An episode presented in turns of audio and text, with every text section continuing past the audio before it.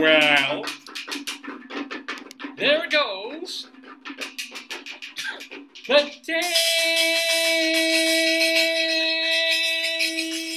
neighborhood.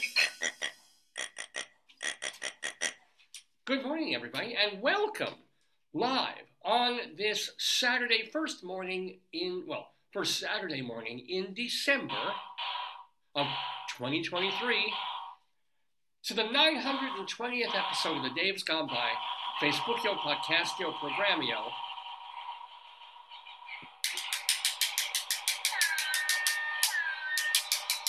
Of the stream. Conmigo. Oh, here we go, yeah.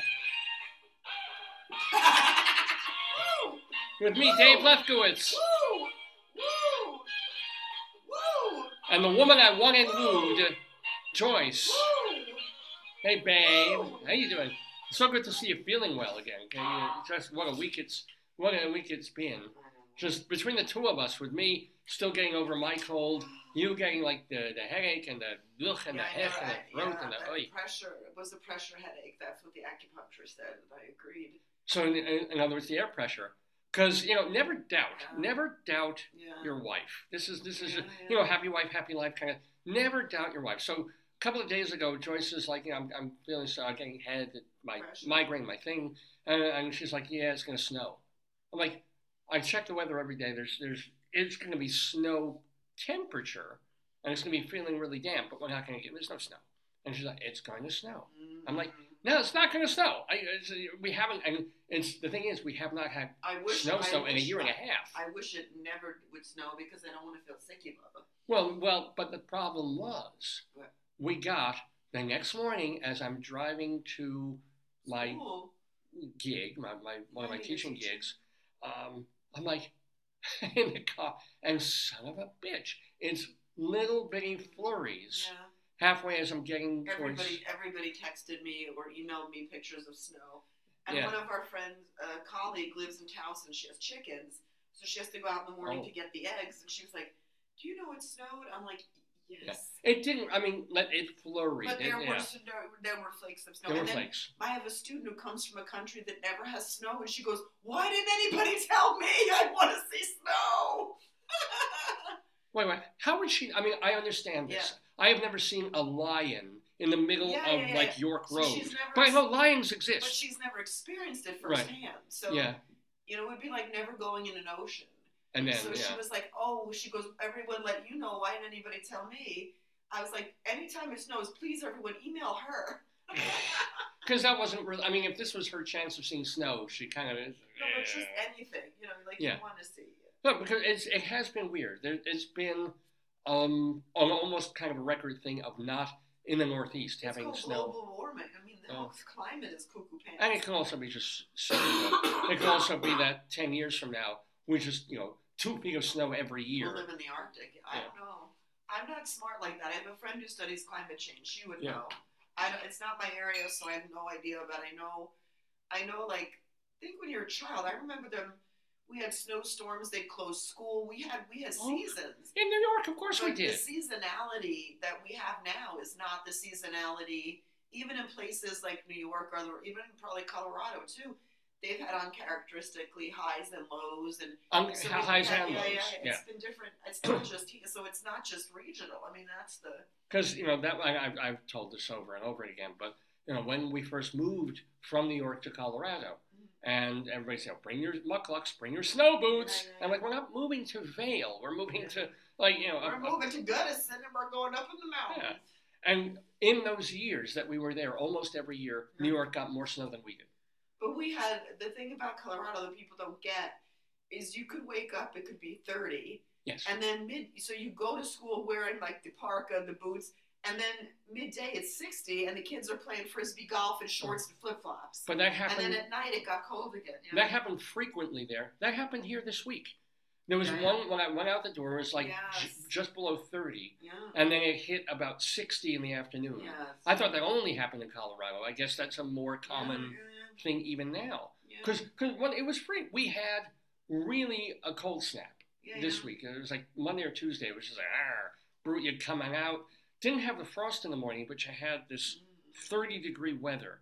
And then, what was it, three days later, suddenly in the middle of the afternoon, it's like the sun is shining. Mhm. Thought, what am I wearing a coat for? I know. it was- beautiful thing. That's what I think is messing up my head. Bob. yeah, yeah. And even today, it's it's um, as usual. Whenever It's we do the show on, yeah. Like, I, do, do you want the overhead light? No, no, and this looks I- great. If you look out, like it looks to me like it's a. Fog.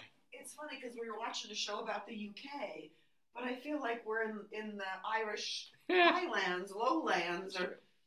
I mean, it's getting better, but it's. Uh, It- but it is. it It's reminds this. me of when we had wildfires in Colorado and the smoke was in the air. It Well, doesn't feel. well. You know. No, I love I love fog. I think fog is beautiful. yeah. But thing is, if you got the impression from watching this show for the past year or so that we've been in Maryland, we live in northern Maryland now, and that's where we do the program. Um, you know, you ev- virtually every week, no matter how beautiful the weather is the week before, you know, um, during the week, sunny, Yeah, 50, 70, and so forth. Saturday morning, it turns gray and rains. Can I just ask you what which Colorado town are you doing? Because you were talking about Colorado. Ooh, ooh, thank you for asking. No, is are you recycling or are you still doing new No, ones? this is new. This is new. There's a town in Colorado. Joyce is referring, of course, to the Colorado Limerick of the Damned that we do every week, where I write, where I write a poem about a different place in beloved, beautiful Colorado. Oh, good lord. And um, so we've been doing this for years now because I try and do one a week. I started writing them years ago, and I have not quite, but getting close to 300 limericks, little horrible poems May I have my phone? about Colorado. Yeah, yeah. Um, we have about 300 of them at this point. Still trying to do new ones, and they get tougher and tougher because you know there's a difference about trying to write a limerick rhyming things with Vail or you know Montrose or Red Rocks, where you can be really filthy, and then trying to come up with other things like I don't know Valparaiso and, and um, Longmont was a little. You know where I'm going. So today, though, did come up with a new one this week for Woodmoor, Woodmoor, Colorado.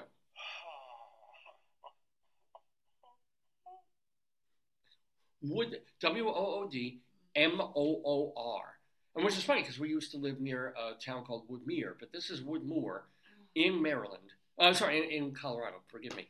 And we have a limerick, a Colorado limerick of the dam that we'll do close to the end of the program today. Today being Saturday, December 2nd, 2023, our 920th episode of the show, as I said, and we're calling this one, and this, people of a certain age, only of a certain age will get this, and a certain mind bent will get the, the reference here.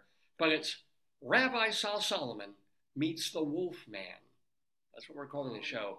Right? In, in homage to when they revived the Abbott Costello franchise that was kind of petering out. And suddenly they brought them, since they were at Universal Studios anyway, they brought them to the old labs and they, they got, you know, Lon Chaney and they got, uh, um, well, Lon Chaney Jr. and they got um, Bela Lugosi and they got, who played Frankenstein? Um, the monster. Uh, oh my God, the English actor. Lon Chaney?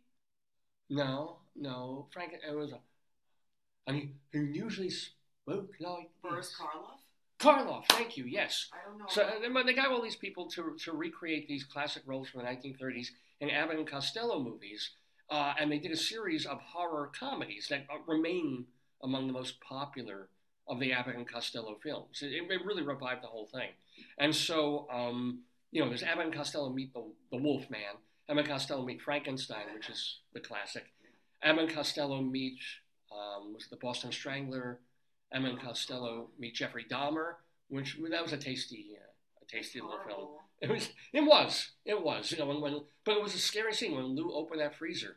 Uh, it was kind of, anyway, um, so we have something in homage to that. The title of, t- of the, today's program, this week's program, is called Rabbi Sol Solomon meets the Wolf Man, and what that is in reference to is we have a special guest coming back to the neighborhood after 11 years. We have with us a fellow named Steve Wolf. Get it, Wolfman, Steve Wolf.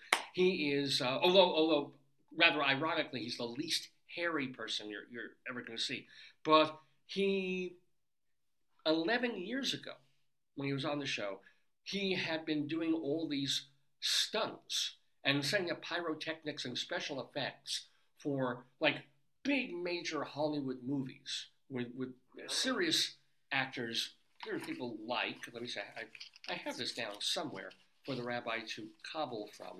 I mean, movies with people like Tom Cruise and Tom Hanks and Bruce Willis and, you know, again and again. Anybody who's starting sort of action thriller pictures probably, certainly during like the 80s, 90s, and aughts, had Steve Wolf working on them, making things sure things were safe, making sure if you blew something up, it blew up correctly because you basically get one shot and didn't hurt anybody. Um, you know, stunts and car chases and things like that. And then he would go to schools and and demonstrate physics using these kinds of things, like wowing the kids. He's like, hey, here's an amazing special effect. And these are the physics, or this is the physics that allowed this to get done.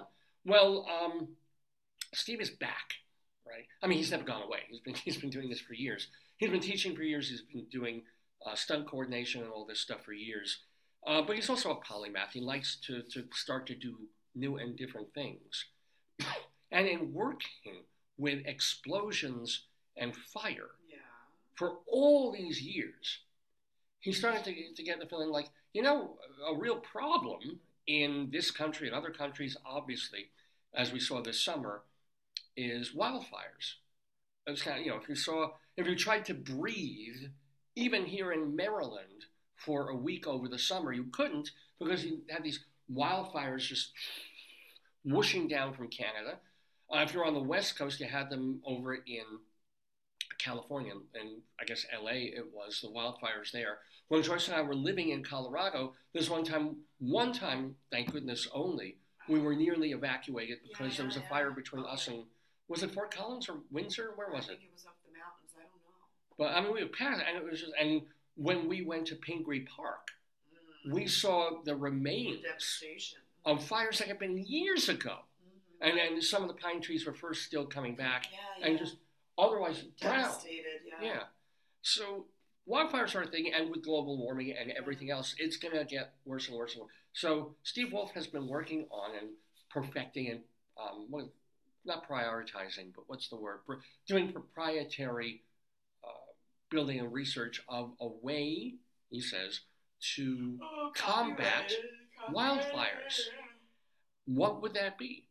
And he he, he was like, huh, I think I can put weather, in a manner of speaking, together with technology. With is he a storm chaser?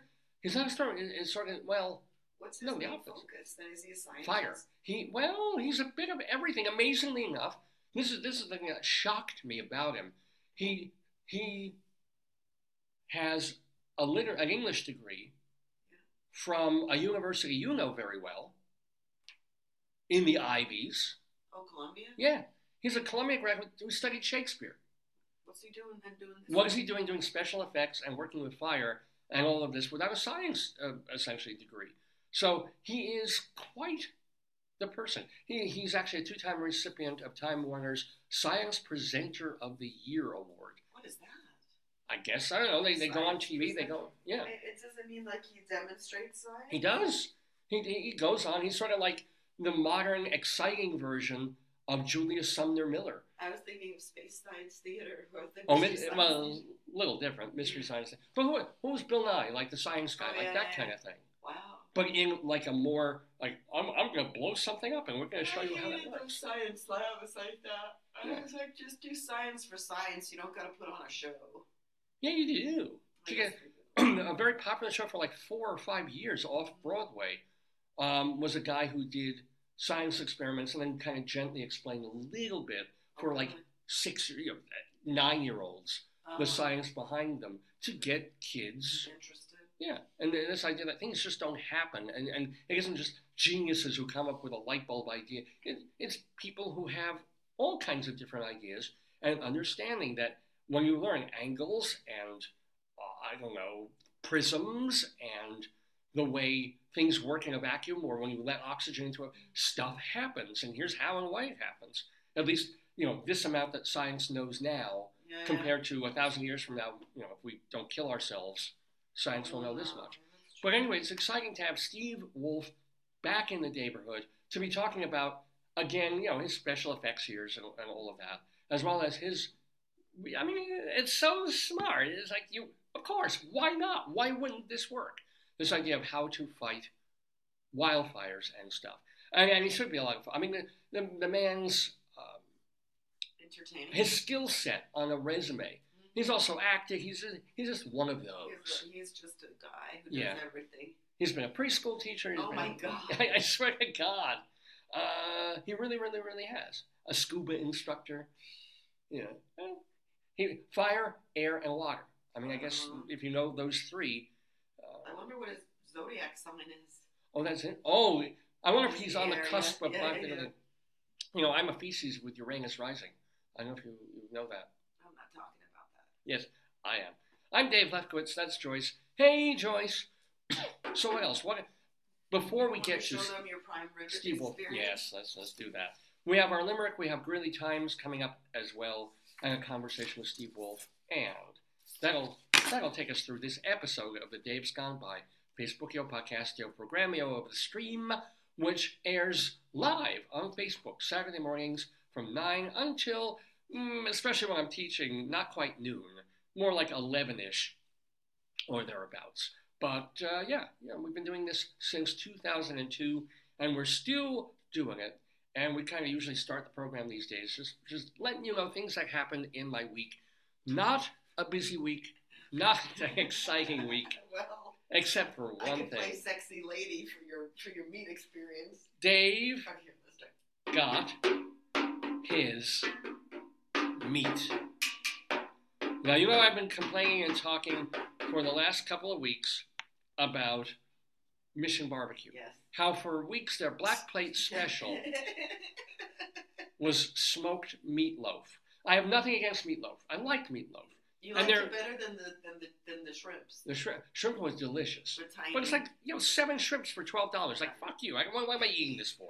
You know, I can put shrimps on and my the only grill. person gets mad at their food. Oh, I get, I was so mad. And I, and I made a cheeseburger that was decent, but it's like, it's a It's cheeseburger. Yeah. And it wasn't, you know, if it had been six ninety nine, I'd be like, okay. It was a cheeseburger with fries and a whole Yeah, deal. and you a know. friggin' cheeseburger. I'm going to go to Mission Barbecue for I cheese. know, I know, but it was smoked. Or meatloaf, which was smoked and yummy. I, I tried, yeah. a They piece gave of you a whole portion for to try. but this is also the kind of place where they have a black plate special where it'll be like rib steak, ribeye steak, Look at your eyes Smoked and rubbed with espresso. are constricting or dilating. right? And then they take that away after a few weeks. I'm like, Well, they have to. meatloaf! No, they don't. They can keep it on the menu. They can leave prime rib, ribeye steak on the menu. Maybe they have to charge a little more for it. Maybe they can't access it. The distributor. What, they, they run out of cows? Yes. They're still making ribs. Mhm. They still have the. It's a spare rib place. They got ribs. Just make a steak out of it. You can do that. You know. All right. So so on Black Plate special times it's thirteen dollars. Maybe in regular it's fifteen dollars. So it's special because it's a little cheaper. Leave it on the menu. What are you taking it away for? What's the matter with you? Who are you talking to? I'm talking Okay, to okay. Mission Barbecue Oh, Man. okay. I don't think there's like maybe corporate. I don't know. You should text them. And we've been, well, I don't have to now because they make me very happy. Yes, you love it. You're a happy boy. They Happy boy. took away the meatloaf. Bye bye, meatloaf. Go away, meatloaf. Go away, meatloaf. Bye bye Go bye. away. Bye bye bye. Bye bye bye. loaf, loaf, loaf. I liked it. I didn't loaf it. So, and they replaced it finally, like just around Thanksgiving time. And I thought, uh, you know, we talked about this also. I was like, oh, great. So Thanksgiving, of course, they're going to replace it now with a smoked turkey Mhm. of meat, meat, meat. We're, we're very worried about that. And but I asked them like three weeks ago. I said, no, no, no. There will be a turkey special for the holiday, but it's going to be a special, other special, nothing to do with our black plate. I was like, so that that made me hopeful. if, if people eat turkey for like two, three months, they're gonna get tryptophan out. you Yeah. I know, right? Yeah, I fall asleep. Oh, I do that. I. If I have broccoli, I'm, I'm.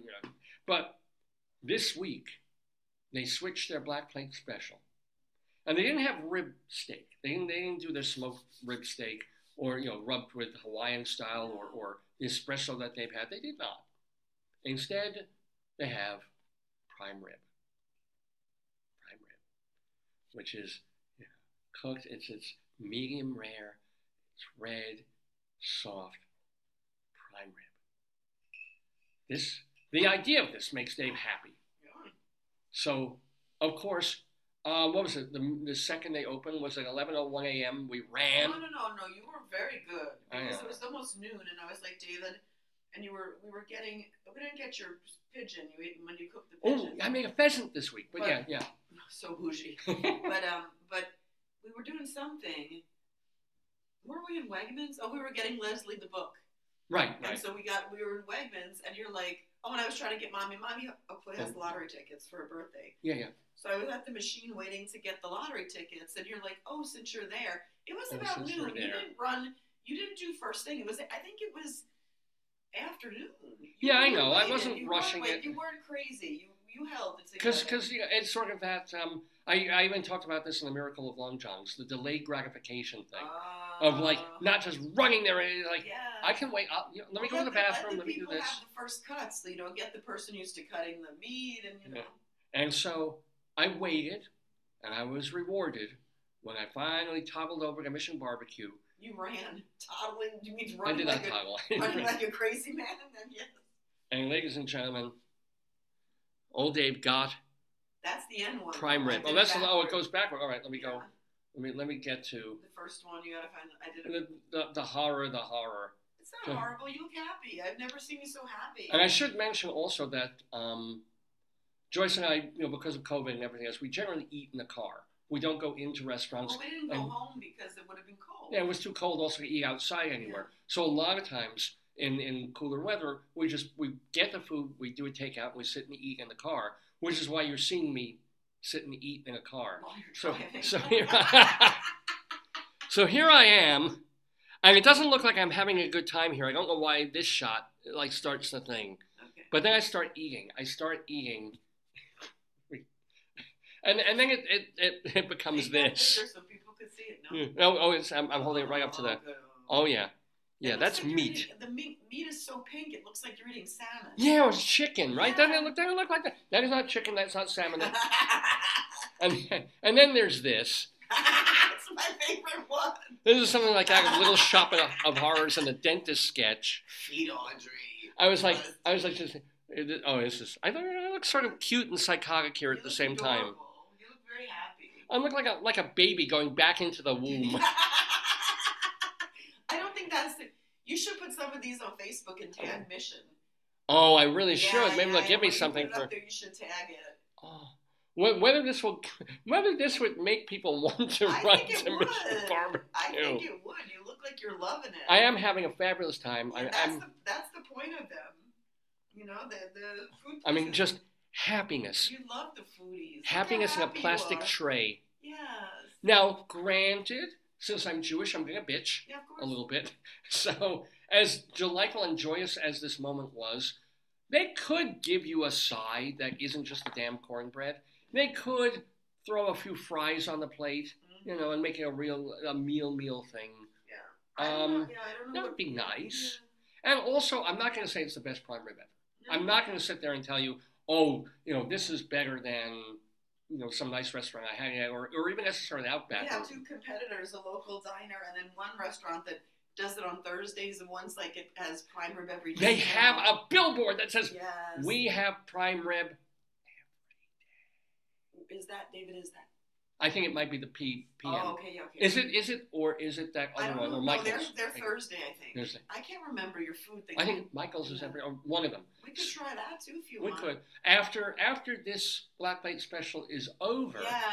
and that's I'm jonesing idea. for more prime rib, Yeah, we'll try idea. one of these other That's places, a great right? idea. But for a couple of weeks, it's going to be prime rib at the Mission Barbecue. So again, you know, and, and of course, because we're we're even if you're eating in there, it's it's you know you have these plastic utensils. So I've got the fork and this little plastic knife. I'm like for prime rib, this is cutting. You know, it's not the tenderest. It's tender enough. It's prime Freaking rib with the jus. They give you a cup yes, of, a big the- bowl of it. It oh to pour over it. Oh, could use a little horseradish sauce. Now that I think of it, They gave you that, I think. they did. I don't remember that. Then we, they, they just give you the usual barbecue sauces. They don't have the, oh, the actual horseradish. Um, Really? I don't think so. Ask for I it. know I'm bitching, You could ask I for it. I could. Well, they won't if they have it, but but um, but beyond all my bitching, Mission Barbecue has prime and they do charge a little. It, it, it's it's fourteen dollars instead of thirteen that they were charging for the steaks. But you know, you get a decent sized piece of meat. Uh, and I do like big meat. Talk Um, about your bird, the bird, the chicken. Oh, I, I, I will. But I'm saying I will try it again. It was worth. I mean, if you get prime rib anywhere else, it's twenty five dollars. Yes. So if you go to um, Mission for a very reasonably sized, tasty, not the softest, but certainly yummy. Well, you can compare today and see if it's softer. I could. I Tell will. you want a soft cut. Yeah, I, yeah. It's not the kind of place where it's, uh, you know. I guess I could tell them to put it on a little longer on the fire if you want to get less sure- medium. Oh, I'm sure. Yeah, yeah. Maybe. I wonder. I wonder. Yeah. Um, I'd ask them if they have any horseradish. that doubtful. I might. They you know. might. You don't know. But it was it was certainly good enough to make old Dave happy. Not that Dave is ever happy. I'm me. I'm Jewish. But for for that moment of eating, those five minutes of cutting and tasting rib rib meat going into my mouth, Yes. I I achieved a certain level of moksha, the the happiness quotient Aw. of life, and I hope to do so again today. And I, I, you know, Joyce and I are different in a lot of ways. I love trying new things. She does not. Certainly, food she can't because she has a lot of food restrictions. But even then, you like what you like, what you like, what you like, and sometimes I do too. You know, when I was, when we were back living in Colorado, my lunch every day because of my time constraints and having a tea. You know, it was like I would take a piece of roast chicken, uh, the the store bought rotisserie chicken, nuke it, have peanuts with it, and that would be my. And I don't, I mind every single day. It's the same thing. See? But when I have the option to try new and different things, especially if I'm going out to quote unquote eat, Or like I think a leftover thing. Well, we saw goose Yeah. and they're so darn big and fatty. Yeah. You wanted to get a duck and you didn't see it. And then we went to an organic place and you saw the what was that? squab? And yeah, yeah, and what it's close Is to a squab. It was squab? pheasant. pheasant. What's Um, the difference? I don't know. You have your. Where's your phone? Oh, oh, I have it. Yeah. Yeah. I'm not sure the difference. What What is a pheasant? I'll ask I-. I've only heard of like rich people eating pheasant under glass. N- Didn't know what it was.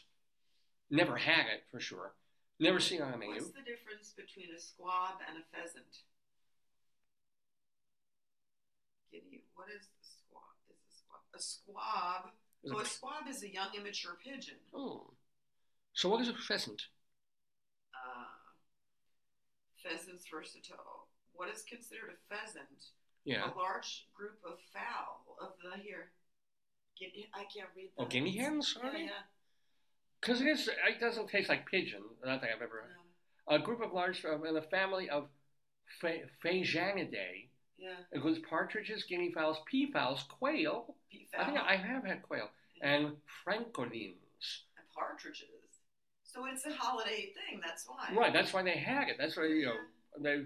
Oh, David, do you want me to get the book you found at Mom's? Which one? Where'd you put it? Oh, get it for the rabbi. It's in the. If you want to do it, it's in the living room, on the shelves, in in in the I'm bookshelves. gonna go get that. Of all things, I forgot that's a story too. that was But- so bizarre. I mean, really. But Dave cooked a pheasant, and I had two options. I had two options to do it.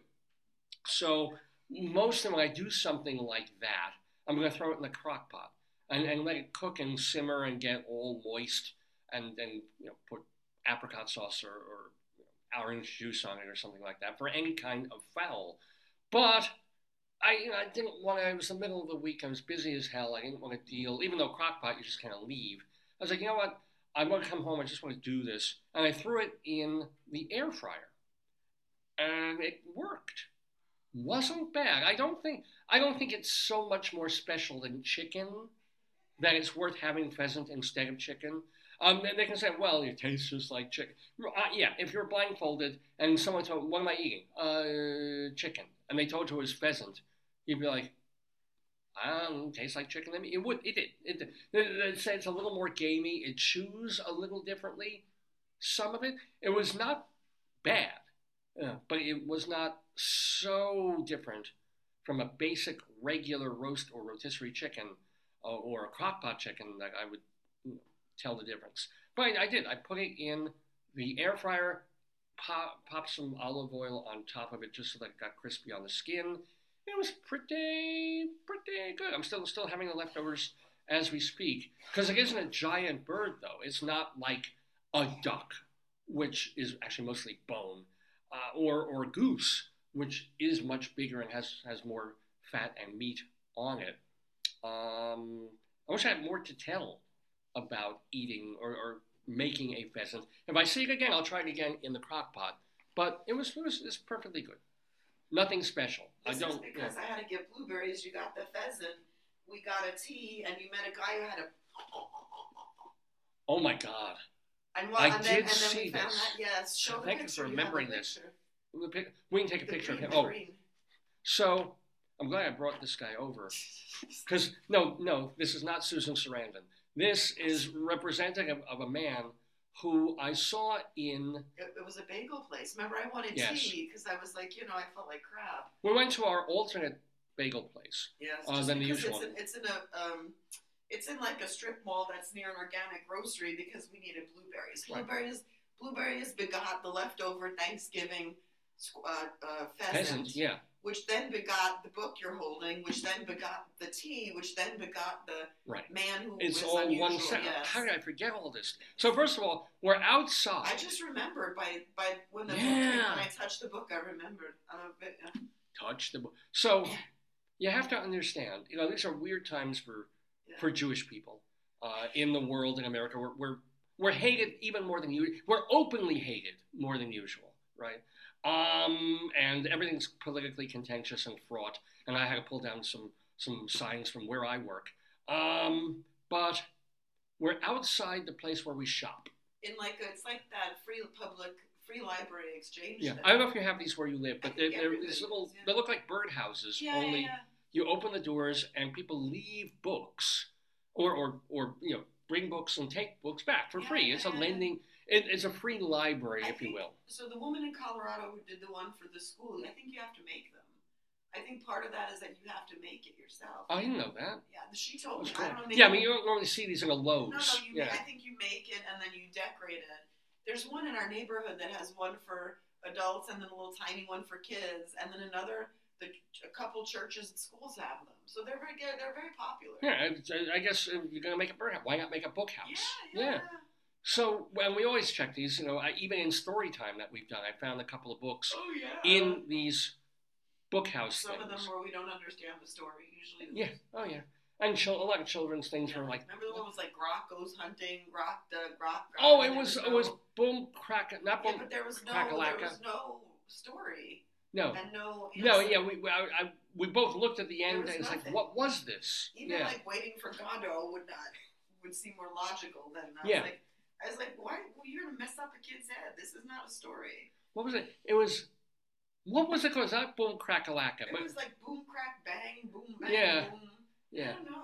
It scares me to this back. day. We gave it back the next week. oh yeah yeah I'm running out of the house Yeah, yeah, but so so we're standing outside we're about to get ready to go in and shop you know for our basic usual produce and fruit and, and organic vegetable sort of needs so it's like okay let's look see if there's anything new in the book house that's right outside this place and i'm thumbing through it and i don't even notice it and then i see this like oh no you found it you found it right you found of all this giant volume It is apropos of nothing. I Understand? There's not like sometimes someone will donate like a whole The Hobbit Yeah, trilogy oh, or yeah.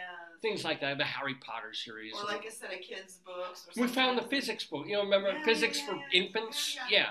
Like it, no, that we got in Philly. Was it? Yeah. Qua- quantum physics? Philly, yes. Yeah. Yeah. Uh, for for infants and the whole Yeah. series that they, they brought there. But Joyce opens up the book thing, and uh, I swear to you, finds this. The absolutely complete. Actually, it's not, it's not absolutely complete. No, it's missing a CD. Yes. which broke my heart because we actually have a CD player in the car. Read, read the quote in the beginning. Here, I'll give it to you. Oh, please, you could read it. Read this it out is, loud. it's yeah. my favorite thing that somebody ever said. Oh God, what? I gotta find it. So the, no other Jewish books. It's, it's a somewhat Okay, Jewishy neighborhood. we didn't get- Yeah. The quote says, "The girl who can't dance says the band can't play." Oh. You know.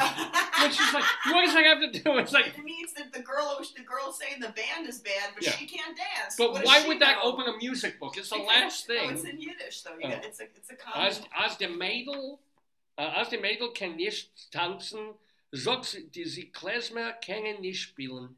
Because they're saying that klezmer musicians constantly get, you know, Oh, it? get grief, but it's really not the musician; it's the fact that the people don't get the music, right? And the first, the, the, the acknowledgement from the author of this book. The first time I heard this Yiddish folk saying was from Meyer Blecher. Can you get a more Jewish name than Meyer It Blecher? sounds like a disease. I've got the black holes. And check this out. While I was doing klezmer field research in the Carpathian Mountains in the town of Hust in southwest Ukraine. He's an alum like you. Oh, NYU? Yeah.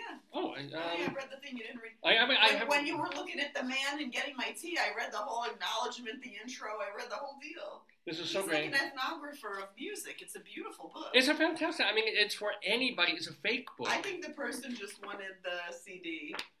Well, I and then they kept the CD and, and Yeah. throw away. I would love the CD on this because if you've ever wondered how Dobranosh two Yes. or Dobranosh three yes. How do they is played, How do they differ from one? Is- You know, a lot of these don't have lyrics. They're just the nigunim. They're just the music. the songs from Dobry Den, which means good morning.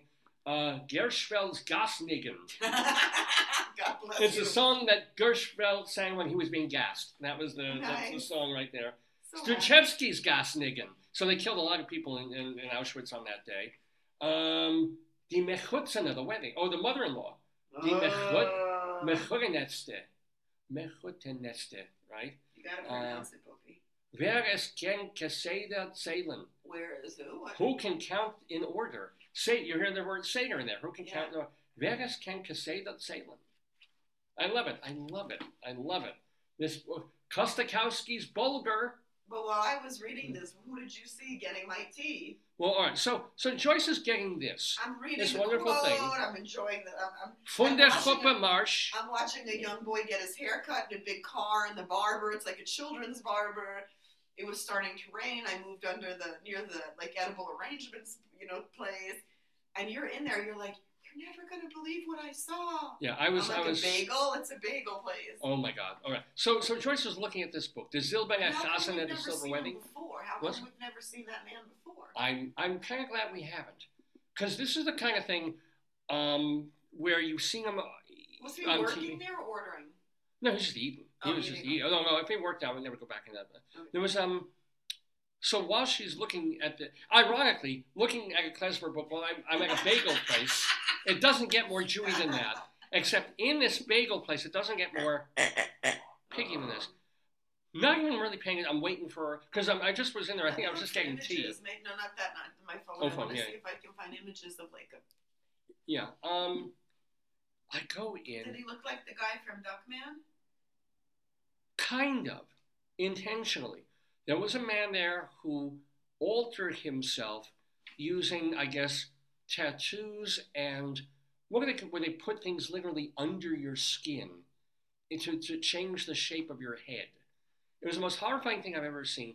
A, a real human being, not not a Halloween costume, who was body modifying himself to look like a pig. So he had a pig Or The nose. guy looked uh, like a border collie. Actually, if you want to gross people out, put like body modification I put. human pig, I put man looks like pig. Because this was this wasn't just some guy who, who unfortunately had like a piggy nose, or you know had pink complexion and was fat, anything. This was presumably a formerly normal human being who was altering himself. Didn't quite look like that guy in the middle there. It was it was. Um, it's almost as if Louis C.K. If you took him, gave him a true, actual like snouty pig nose, and then put bumps, bumps under his scalp, under his head. Well, it won't be under the scalp; it'll be under the the skin over the scalp to give him ridges and bumps and almost pig-like ears. I've, and everybody kind of was like they glanced at him and then very quickly sort of looked away. Because you know, if you look at that, you kind of lose your appetite for eating anything. And there's, you know, there's wanting to change how you look and be unusual and different. And then there's kind of, hey, I'm mentally ill and I want to share this with you.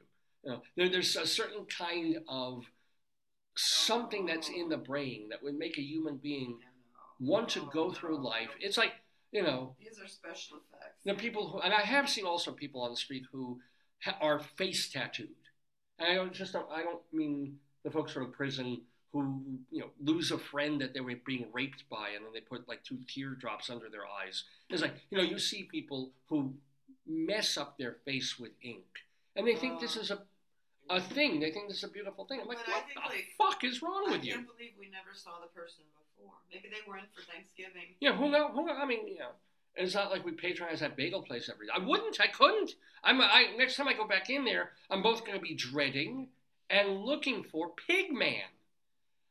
And I try. And, and the, the the only thing, the thing that really annoyed me was that because he didn't bother anybody. He was just getting his, his food. He sat down at a table, but the table was, Was near. it his nose too? Yes, it was like a piggy, like a, a snout nose that he did to himself. Do you think it just wasn't the way he looked? Do you think he actually? Uh, oh, no, it would, I would have said maybe, oh, he had bad nose, but he had the bumps. was it a mask? No, it was not Halloween. It was an actual. Why didn't he body wear a mod, hat? If huh? he worn a hat, no one would have seen. Well, if he weren't a mask, uh, you know, for for COVID, he was eating. He was going to sit down and have a Oh, they bagel. could wear a hat, hat on his head. What would that do? Well, uh, well, co- would cover the bumps, but I mean, I, I just, I was so astonished. And then he takes the table that's like kind of near the rear in the bathroom. So when I came out, because I don't even think I was getting bagel, I think I was just getting a tea for you. And and when I come out, and I try and like look through, and, and so I have my camera ready, and I you couldn't see him. Uh, and I was in there, so I was like, damn! If he had a table near the window, and of course, if you had a table in the room, if I were the owner of the bagel place, I mean, sir, I will, I will comp your meal and give you ten dollars if you take the table by the restroom and face well, away. pee-pee a lot, so I could have gone to see you, and you should have said, "Come in and pee pee." I think I did. I said, or, or maybe I warned you, because you were Yeah, standing yeah, up. no, I couldn't have. Yeah, probably upset me. I, I would have been like, honey, you've never, you, you have no idea. And you're like, Dave, I got a klezmer book. I'm like, I don't care. no. Because normally you'd be like, Dave's gonna be amazed. Yeah, I got a klezmer yeah. book for him, and I come out of the the, Yeah, the bagel like, place shell You shocked. were like, you never believe what happened. I thought maybe like your credit card didn't work, or maybe you lost your credit card, or somebody got sick or something. And it was it was miserable, kind of cold, rainy weather. Also, let's stand here a while and see. Let's wait until he finishes his meal and comes on out. Um, Was he alone? yeah. Oh. yeah, big shock, big No shock. one knows what it's like to be the the pig pig man. man. Did you ever read The Pig Man? I never did. I read Pygmalion. I read, yeah, Pig Man I read too, but there was a, a book by Paul Zindel No, that was very popular when I was growing up, and, no, I was. I didn't read that. was called The Pig Man.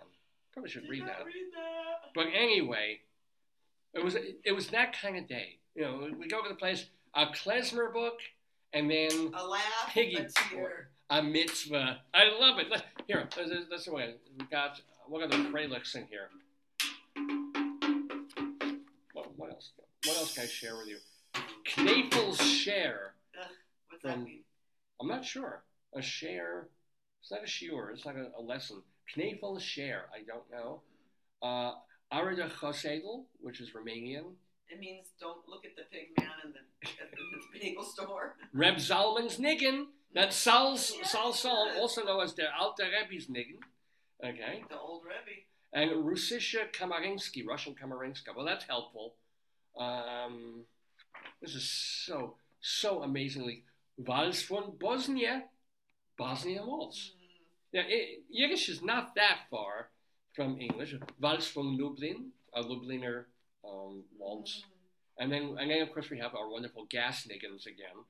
Uh, Pulia which is, of ah. course, Irish. Mitzvetans. Oh, excellent.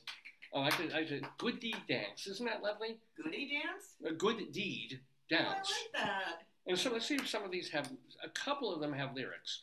Most of them, you know, what Klezmer Band is not necessarily done on. Wasn't it mostly improvisational too, right? They begin with the lyric melody and then they, I think they riff on each other. Yeah.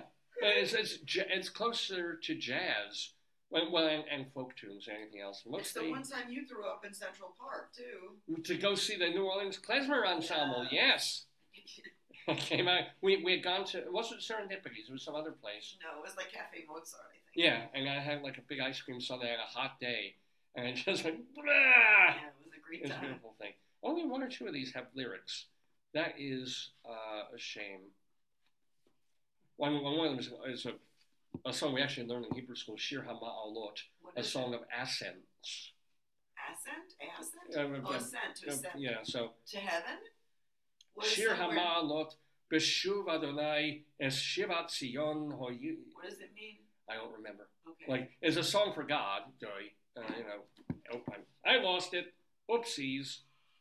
As if God needs more songs. But uh, I just hope, I hope that it needs our, a good album cover. when this was written, I think um, Velvel Pasternak, who was on this program, was still alive, and he was a musicologist, a Hebrew Jewish collector of klezmer and Yiddish music, and I don't think they kind of um, uh, acknowledge him at some point. I'm not. I don't remember the whole thing because after you told me about the pig man, I kind of got yeah, uh, it. me too. Yeah. Me too. Oh, but anyway, but anyway, ladies and gentlemen, you're watching the six. No, what, what am I saying? The nine hundred and twentieth episode of the Dave's Gone By Facebookio Podcastio Programmio of the Stream with me, Dave Lefkowitz, my darling and adorable wife Joyce, and Piggy. Not the pig man, but close enough. There he is. they said copy, copyright infringement. He's mad. oh, on the man. Yeah, that's true. You can't do that. No. Coming up in just about 15 minutes, we'll have our guest in the neighborhood, Steve Wolf, who is the creator of Whoa. Is special he- is effects and pyrotechnics. He's not, he's not here yet, but he'll be coming in to chat with, speaking of Jewish things, Rabbi Sol Solomon, the one, the only, the Jewish. And Rabbi Sol hasn't been on this show in a little in a little while. It'd be really, really cool. Has to he- have him back. been prison, no? Has he really? Yeah. Yeah. Mm. What, what did he do? We can't talk about it. Oh, He I signed a non-disclosure agreement. He, he got a little too angry at a protester. Mm. And let's just say there were knives and No, pyrotechnics I actually involved. think it was him and the pig man. They had some sort of relationship. Mm. Well, he was mad at the guy because the guy was originally going to turn himself into, uh, you know, a kosher Knish, cow. A A knish. He was going to turn himself, and he said, "No, I'm going with pig." And Rabbi Yeah, Sol just said, "No, that, not, not going to do There's that." there was a botched moil issue. Yeah. Oh yeah, yeah. What else can we do? You know what we can do before, because we don't. I want to save Greeley times for after the guest because we've only got about ten minutes now, Okay. and we have our Colorado Limerick of the Damned coming. Yeah. You know what it's time for. Oh, do you have your sca- Oh, do wait. Give your voice. Show which voice you're gonna do it in. Oh, so Joyce got this from. So where did you get this again? By GA. Oh, all right. Okay, so uh, It's used. To what does it represent? It's used to teach children what voice to use when they're doing stuff. So it's important to it's a scale of a loud or quiet voice. Right. So Joyce thinks I'm always here. I think you're four here. or five. Yeah. Yeah, I'm, I'm generally for when I'm in class, even in a classroom of like a small classroom, I'm like. I think you're five. to You're here. four point five. Yeah. constant yelling. Yes. um, this that would be six for you. Constant yelling. uh, but whisper, I, I find it very hard to whisper. I've never. It hurts my voice more to whisper than to talk in, in, in like a, a louder voice. Even this hurts my throat.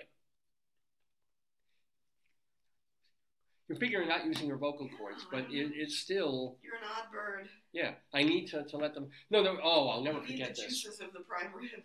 Mm. No, but this, when I was taking my summer master's degree over at the university, and they were teaching us acting, they were teaching us voice and um, how to protect your voice. Yeah, yeah, yeah. One of the prof- the teachers that I had, professors, I don't know if she's a doctor, um, one of her skills, one of her skill sets Oh is that she could do a horror movie scream. I mean, literally like that old school Yeah, yeah. Universal Pictures, Yeah. you know, Abbott Costello, like, ah, and, and, you know, she just scared the shit out of us. But she was like, it's nothing. It's just a, a thing you do with your, I could do it like 50 times a day because I'm doing it knowingly. I know what I'm doing, I know, and I'm not going to burn my throat out because Yeah. I'm not, you know, whereas somebody who doesn't know what they're doing can get up on stage Scream. for two hours, yeah, not scream like this, but just yell Mhm. or use their vo- and hurt their voice Mhm. and and then go on have to go on vocal rest and stuff and, and hurt the notes. So this was a kind of she couldn't teach me that, but it was sort of like Wow. an interesting thing. Of like you know you heard her and it was it sounded like she was shredding her vocal cord. She wasn't. It was just a thing that she could do with her voice because she knew how. She learned how. Yeah. But let me show you what I can do with my feet. Because, ladies and gentlemen, it is on Dave's Get Gone By. scale, which mirrors that scale. It's Bunion time. Where is it? Where is it? Well, I'm sorry, not Bunion time. It's what we really call Bunion Watch.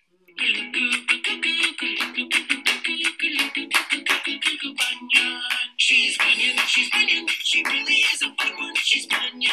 Listen, doctor, to my plea. It's time for bunionectomy.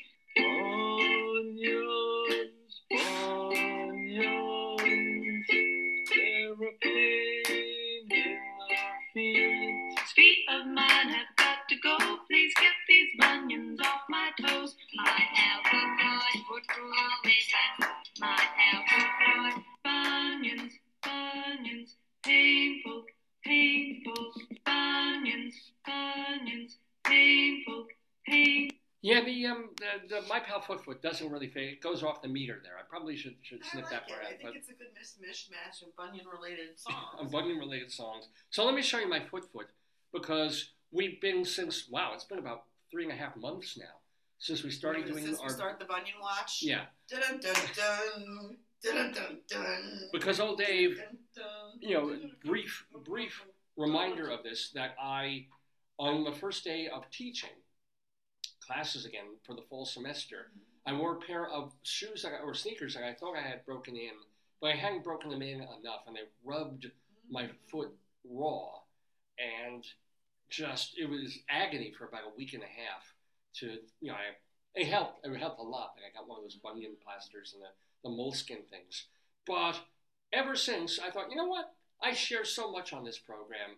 Uh, I, I, that's something I probably talked about my cleft palate and the hair and the baldness, Everything, of course. Yeah, your flatus. My my my scrotum, uh, the, the left Oh, ball yes, being was the larger, ma- the itch of my scrotum and all that. Why not share my bunions? Yeah. Why not share this thing right here?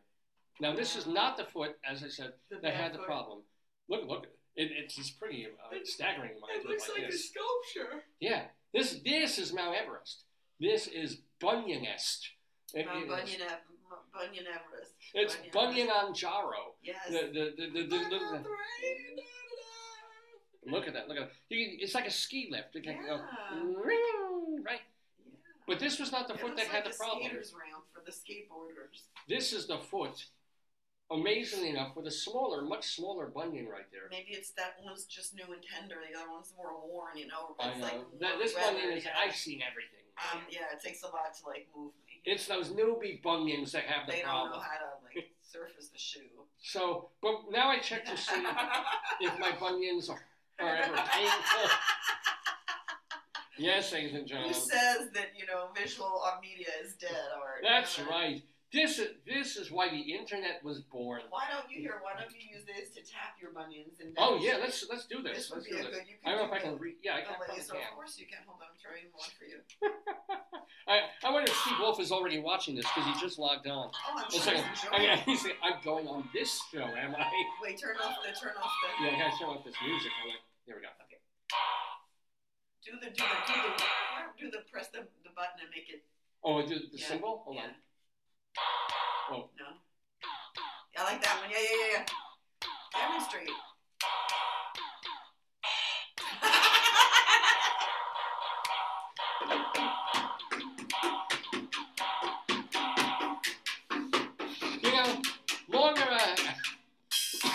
if I have any kind of legacy at all, it's not going to be from my plays, alas. It won't be from any. Yes, it will be from the fact somebody's said, you know, I once watched a show Where a where man this played is used Wal- Walgreens drumsticks to play his bunions. this, this the stupidest television I have ever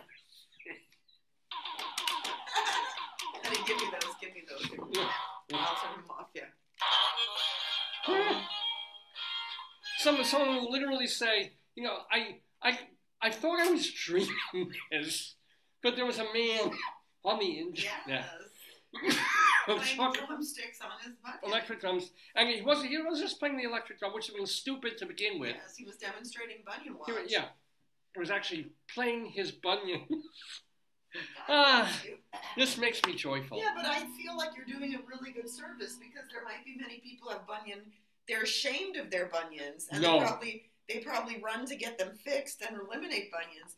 But you're in, you're engendering bunion pride to be proud of your Yeah. bunions and keep them as part of your If you body. if you have bunion shame people, it's Yes. time to come out of the closet. Yes, Uh, I'm sure your foot- shoe closet. I'm sure foot fetishes love it. They Oh, yeah. They, they probably just like frame by frame go Yeah. over it. Like, oh You yeah. know, What's that thing they pay? Like not mashup. It's some website where people go on and do naughty stuff and they pay per hour. Like they probably like post it on there. It's like, have you seen the latest Bunion watch? Like you could have your own Bunion I watch, know. the cubicle where you just do. Oh, they have that stuff. episode of of I Love Lucy where Lucy and Ethel are stomping the grapes. Yeah, You know, oh, you and they're like getting into that You really. could do Yeah. grape stomping. You could wear like boots, take off your socks, show your foot lint. I think you could have a whole a whole. If I had a tongue long enough, and I, I back in the day, I could- I used to be able to bite my own toe, toenails. I can't Oh. do that. No, uh, but I think they want to see your feet naturally. Yeah, but I could lick my own bunion. like walking through dirt, you know, or maybe like sand, sand on a beach, or maybe in the bathtub in water. We have a stick of, of butter in the fridge. I could slowly rub butter on my bunions. I don't know if that's too much like food though. I don't. You'd have to see Well, what people yeah. like. Yeah. Yeah. I mean that I don't know. We could we could do like um remember when Ronald Rand gave me that painted rock? We get like watercolors Oh, and paint be cute. Ask faces on my paint your bunion. bunions. I think that'd be really cute. That would be. I could I still have my body modified and paint put a fake bunion on top of my bunion. Maybe get a prosthetic bunion. A pr- wow. I think our neighbor's getting food. Oh, what kind? I mean, like it's a DoorDash. I like yeah. food. I don't know what it is. I want food. Let Food is good. Anyway, well, oh, help me do the thing because yeah. oh, in two minutes. Well, yeah, coming to the neighborhood right now is our friend of the neighborhood from You now ten years ago. Play for him. Here I am, rock me like a hurricane, right, or some kind of. Or is it you? He is like a hurricane because he's built. I, you know, I'm not going to give it away. I'm just going to say that he is, or, or has spent many, many years working with Hollywood films and Hollywood production studios and things like that to create pyrotechnics and car mm-hmm. explosions and fires and all these things. Now he's mm-hmm. trying to put some of that science to use to really not just help people be entertained, but to fix a big problem in the world, which is wildfires that come, you know, obviously this past summer, we were all tremendously affected by this and will be. Mm. So, coming to the neighborhood in a minute is Steve Wolf. Um, and, I, and he was a great guest on Dave's Gone By literally 11 years ago. He's back. I met him at a, a, an A decade, online a conference. decade redo. Yeah, I'm, I'm so excited by this because it's going to be a great conversation with Steve Wolf. Uh, My only disappointment Yeah. is that I'm not going to get to talk to him, but Rabbi Sol Solomon is.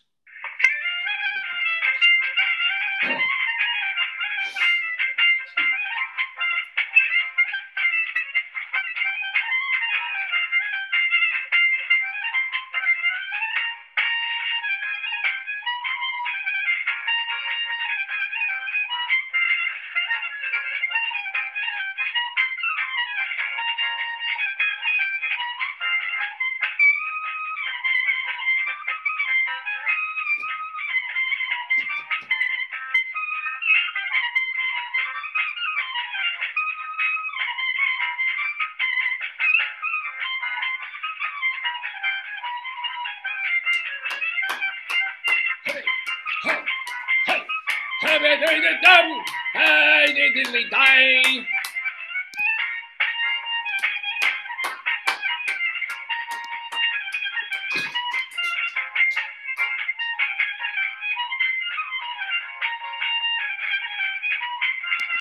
Oh, shalom, my friends, shalom, my enemies. And turns out, over the past month or two, I've, I've got more enemies than I ever could possibly have imagined. But, ladies and gentlemen, we have a friend coming to the neighborhood joining us in a moment. And he's someone who has been on this program more than a decade ago, but I didn't get to talk to him. This, this saddens me. But today I will, and I do, because Steve Wolf is with us here bidding us a good shalom this Saturday. Let me tell you a little bit about Steve Wolf. Back then, back in the day, even though he's still doing this, he was a stunt person. He did special effects, explosions, and fires and things like that. Well, he's still, of course, doing that, but now he's putting that scientific knowledge of how to create destruction and disaster in stopping destruction and disaster. But let me tell you something else about this. If you were to read this man's resume in terms of things he does and has done in his life, he went to Columbia University where he studied Shakespeare, nothing to do with what he's, he's doing, but he's also been an EMT, a scuba instructor, a firearms instructor, this makes sense, a private investigator, a pyrotechnician, a film director, a TV producer, a writer, an actor, a publicist, and a preschool teacher which is really interesting when he's. Man, I wonder if the firearm instruction was for preschool kids. We're going to find out. Ladies and gentlemen, won't you? Wow. And he even ran a school for dyslexic children, which is azaming. Anyway, won't you please welcome to the neighborhood, Steve Wolf. Shalom, Steve. How you doing? Good morning, chatbot. Shalom.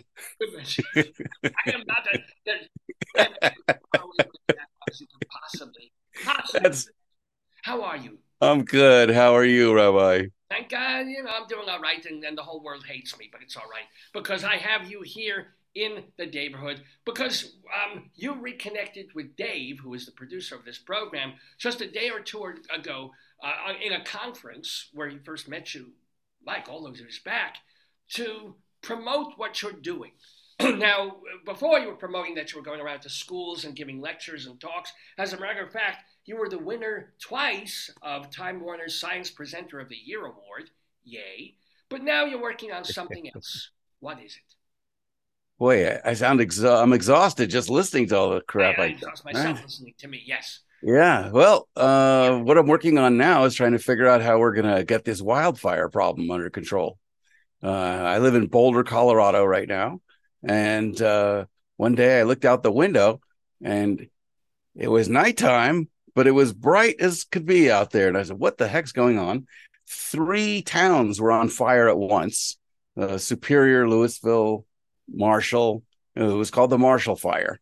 And a thousand homes burned down in just a matter of just a few hours. How long ago was this? This was when? This, this was two years ago, this coming New Year's. Right.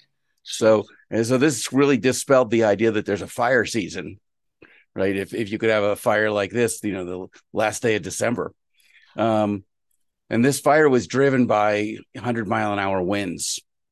And in my special effects work, you know, I did a lot of work with fire and a lot of work with wind. And I went and I asked these fire guys the next day, I said, you know, what happened? What, what are we going to have to do to get these fires under control? And they said, Steve, it would take a hurricane to put these fires out.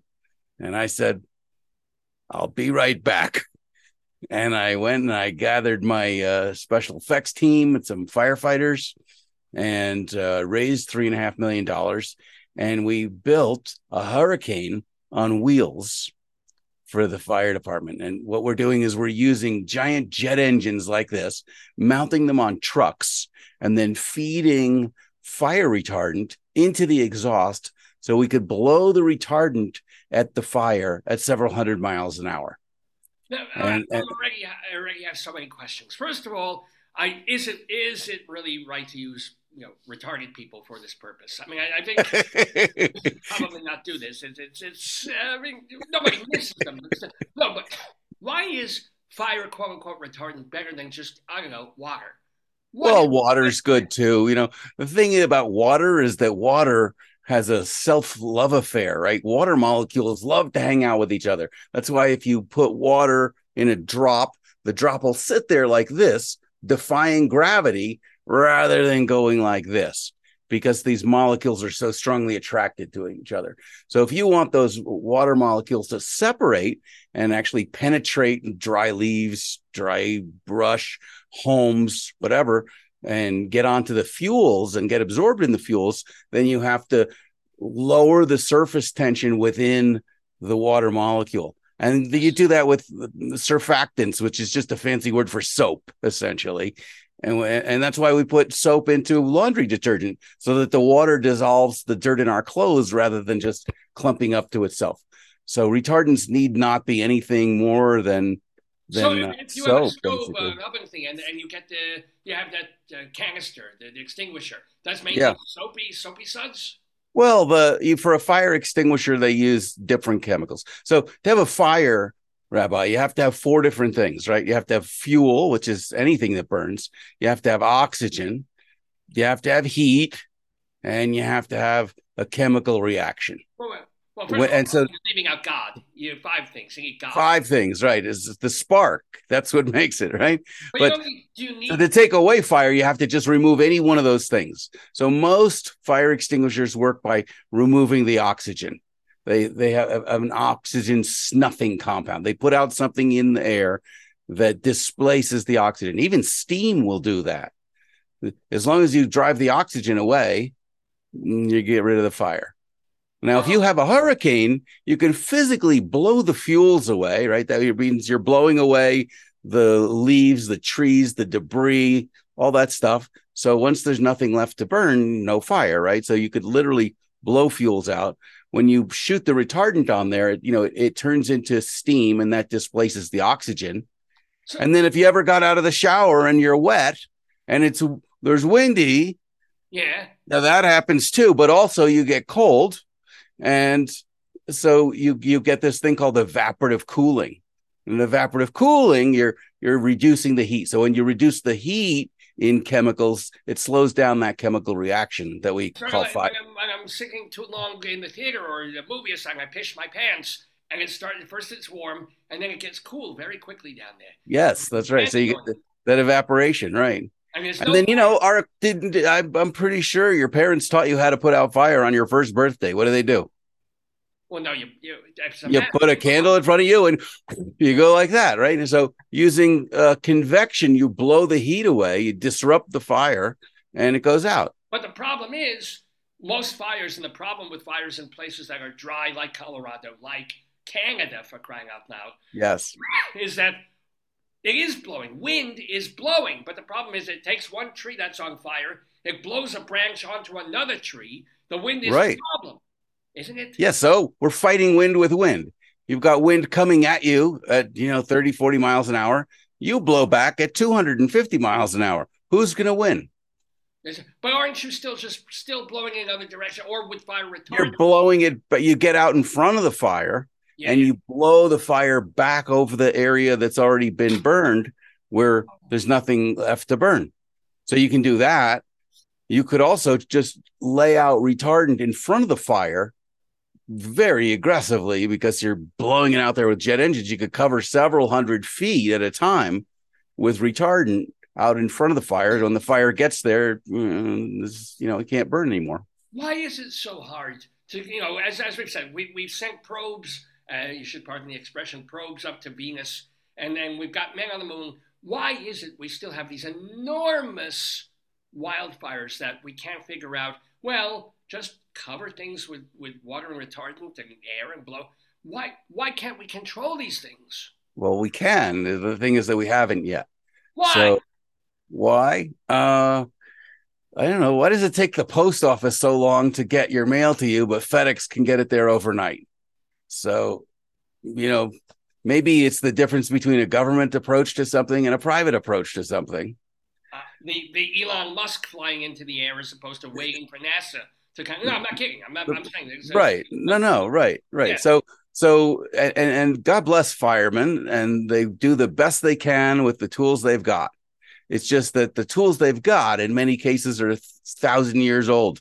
You know, they're they're armed with what I describe as medieval gardening tools, right? You got a rake, you got a shovel, maybe you got an axe. You know, I mean, that's what is that going to go do against you know a 200 foot wall of fire? But How Nothing. do you how do you bring your hurricane idea to a remote place that may not? Because that was one of the problems with Canada. Is Yeah. it wasn't like you could just drive a bunch of fire engines up to to where these fires were burning. What Sure. can you do a hurricane from? I mean, that sounds almost uh, contradictory. Can you do a hurricane from the air? Well, you can uh, you can drop one of these trucks in. Um, so I'm using logging trucks as my base vehicle because unlike fire trucks, which are you know referred to as pavement queens, they can only go where there's a road. Uh, logging trucks are made to get up into the woods, so it's a much better base vehicle, right? If a tree can grow there, a logging truck can go there, and so that's how we're delivering the the jet engine technology. Now, there's places where the the forest cover is going to be so dense we can't go. You're going to need airplanes for that, or the slope is so high that a tree could not get there. But the real thing we're worried about with the wildfires is the destruction of things that we built and that we insure homes hospitals military bases. Uh, there's roads at all these places. Oh, if we have to if we have to prioritize right we want to make sure first we don't burn down any nuclear plants or any hospitals or any schools yeah. right? and then way down the list is the woods themselves. And that's important because you know trees are nature's natural carbon sequestration technology right? Most of the weight of a tree is made from carbon that it's sucked out of the air from CO2 so as long as that tree is sitting there, that carbon is safely sequestered, as they say, uh, like the like the jury on the recent case. But when the tree burns up, all that carbon gets put back up into the air, and it's sooty. And soot is dark. Dark things hold heat more, right? They heat up more in the sun. So not only you're putting back this CO2 in the air, which acts as a blanket that holds heat in, but you're putting this soot in the air, which increases the heating of the atmosphere. Plus, you're just burning, you know, hundreds of thousands of acres. That puts more heat in the atmosphere. So it's probably no coincidence, right, Rabbi, that the hottest month ever on record last June, July happened to coincide with the burning of millions of acres in Canada. Well, the heat's got to go somewhere. Well, let me ask you. I never also understood this of what they do uh, where they do controlled fires. This Yes. I never understood. Like, hey, how do we fight forest fire? How do we stop it? Oh, I know. Let's set some fires. I like a Right. Why? Why not just have a perimeter of retardant? Why would you Well, yes. to stop fires? Right. So first of all, we should not call it a controlled fire because that might imply that we actually control it. Uh, it's called a prescribed fire now, but they do get out of control. So to call it controlled, you know, like the the giant fire in New Mexico, Yeah. uh, you know, that came right up on uh, on uh, Santa Fe, that fire, you, you know, which took many many homes and cost lives. That was a prescribed burn that the got out of control. the government was doing got out of control. Just those two Is it the do it. So yes, you just define your uh, fire area, and then you lay out a two three hundred foot swath of retardant around it to to contain it the best you can because you also get something called ember cast.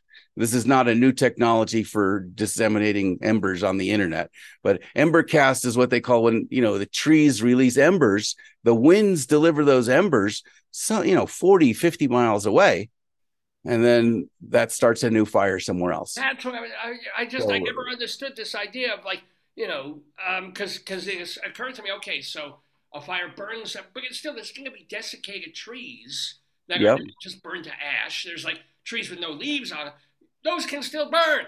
Like if a fire co- a new fire comes at that tree, it's gonna burn the rest of what's there. I just I never understood any of this. I still Well, you know, if you you've made fires, you know, in the fireplace, and you start with a little kindling, and you crumple up a New York Times, and then you put the big logs on top, because the, if you're burning fuels where you have a lot of surface area to a little bit of mass, like a piece of paper, a twig, right? That surface area can absorb heat and uh, ignite faster than the log itself, right? If you hold the lighter to the to the log, you're just going to burn your fingers before you get the log to catch, right? So the same thing with a tree. The trunk is the hardest part to catch, and that's why even after the fires come through, you still see a lot of trunks standing. But what's burning, right? What's what's actually conducting the heat to that tree in the first place to start the ignition is the leaves and the small twigs on it. So when the fire comes through, it's being con- basically, you know, running through this paper trail of leaves really, really quickly. S- more sometimes faster than 100 miles an hour. So. Uh, yes, you could get that trunk to reignite, but it would be pretty hard. I, I, was, I just want, uh, wow. Okay, by the way, we're talking with Steve Wolf here. Now, Steve, I remember you, you did have a book about what you did, about, uh, well, more about the stunt stuff, because we talked a lot about the fire. What was, kind of remind me the name of the, the book that you Uh, the latest book was The Secret Science Behind Movie Stunts and Special Effects. Secrets. Is that still available? Can people- Still around, you know, it's a popular book with kids.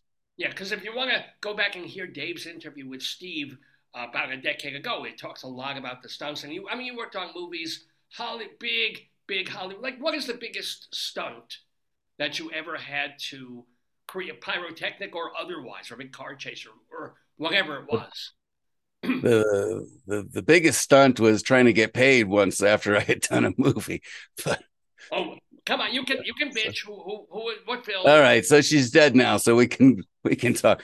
I worked on a, a Whitney Houston video. I'm your baby tonight, Wow. and uh, the director, oh, what, what a piece- what a was he the piece of work. Or oh, who, who is he alive? Who is he? I have no idea. You know, and, and if if he's not, you know, I'm not going to lose any tears. But we had this effect we're going to do in there where Whitney Houston's supposed to walk up to a mirror and put her hand through it. Now, this is pre CGI, pre digital everything, right? So we did this effect by making a pool of liquid mercury. And then the idea was that Whitney would be over it, and then she could just push her hand down into the mercury. It would look like she was pushing her hand through a mirror if you put the camera above. Well, we we ran out of time on that shoot. They didn't get to that shot in the studio, and they said, "All right, well, if you could just bring your le- liquid mercury, we're going to be filming out under the uh, the bridge by the East River, and uh, we'll just do it over there as a pickup shot." And it's like, no, you will not put a hundred pounds of mercury where if it leaks, it's going to go right into the river and you know pollute it for a thousand years. They're not doing it. And this director comes over and he smacks me in the face. Says, "Where did we find this guy? Why can't we get someone to cooperate with us?" Like, you know, screw yourself, buddy. So Did you sue him? uh, I didn't sue him. You know, well, what are you you, do? did you punch But- him back at least or something? Did you? No, no, no. But in the next scene, they needed hoses to wet stuff, and they hadn't anticipated this. And I had a couple, you know, thirty hoses on my truck, and they said, "Oh, can we borrow some of your hoses?" So sure, you can.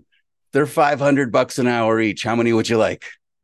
And they said, "What are you talking about? They sell these at Home Depot for twenty nine bucks." I said, "Well, if you want to wait till seven hours till Home Depot opens, you're welcome to." So Good, good. what goes around comes around, right?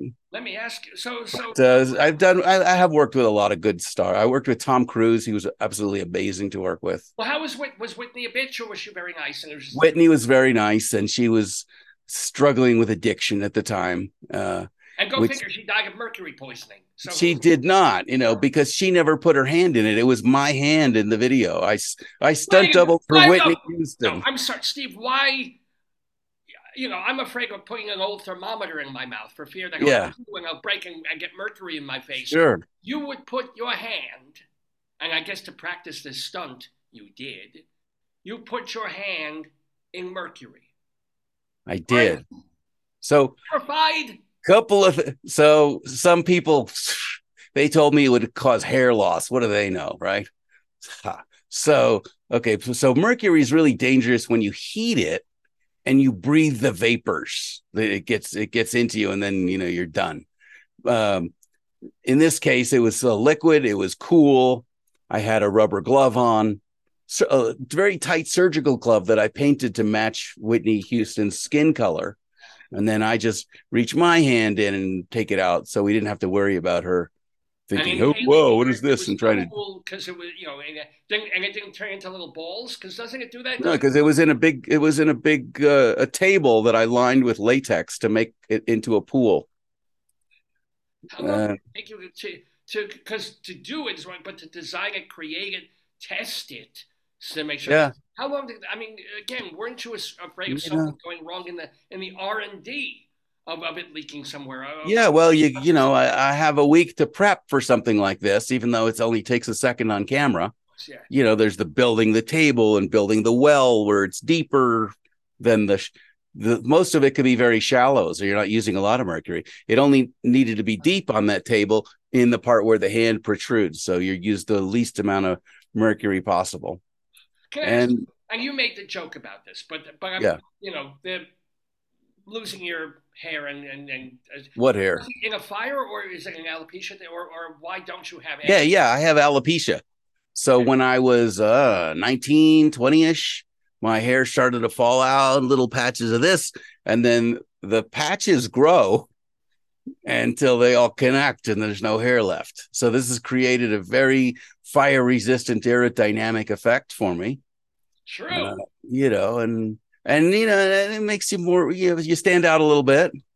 And then when I see you, you know, three days ago or so, like Dave, I saw actually, I saw your producer, and he uh he says, "Oh, I remember you." Now, probably if I was just another hairy gray guy, Beast, you yeah. it- uh, Let me ask you though. You mentioned Tom Cruise was a nice person. or Yes, he is.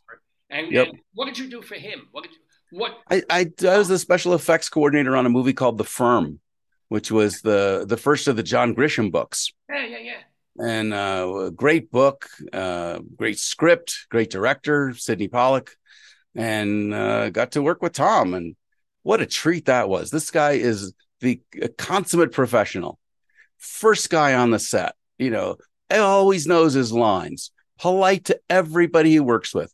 He hears any complaint on the set, he sees some guy going, "Ugh, these hours are killing me. Let me get a massage therapist over there." hired a massage therapist to just walk around and rub the crew's shoulders. He heard somebody complain about the food. He paid for the top catering company in the world, I think Four Stars Cater, to come and take over catering for the movie. He, wanted everybody on the set to be happy. Um, he said, Look, I show up, I do a hard job, and I put everything into it. And you guys are doing the same, and you guys should get compensated. All right, maybe not financially quite as well, quite but you know the the right you know you good So food you're you saying you're happy right? Basically, to, a, re- a real mensch you know? And the the most impressive thing i saw working with him was his commitment to perform at his definition of best not at what other people would have accepted from him so we finished a scene i don't know eight nine ten takes and the director's happy says all right good good that's good moving on. And you know that's great. Tom could have just gone back to his trailer and had lunch or whatever but he says no i think i could have done that better. And he stays and he we do it again because it wasn't up to the standard that he wanted even though everyone else would have been happy with it. And i i thought that was so uh, informative uh, that that's really informed the way I work now. Like work to your standard, not to what you think you could get away with or what other people are happy with.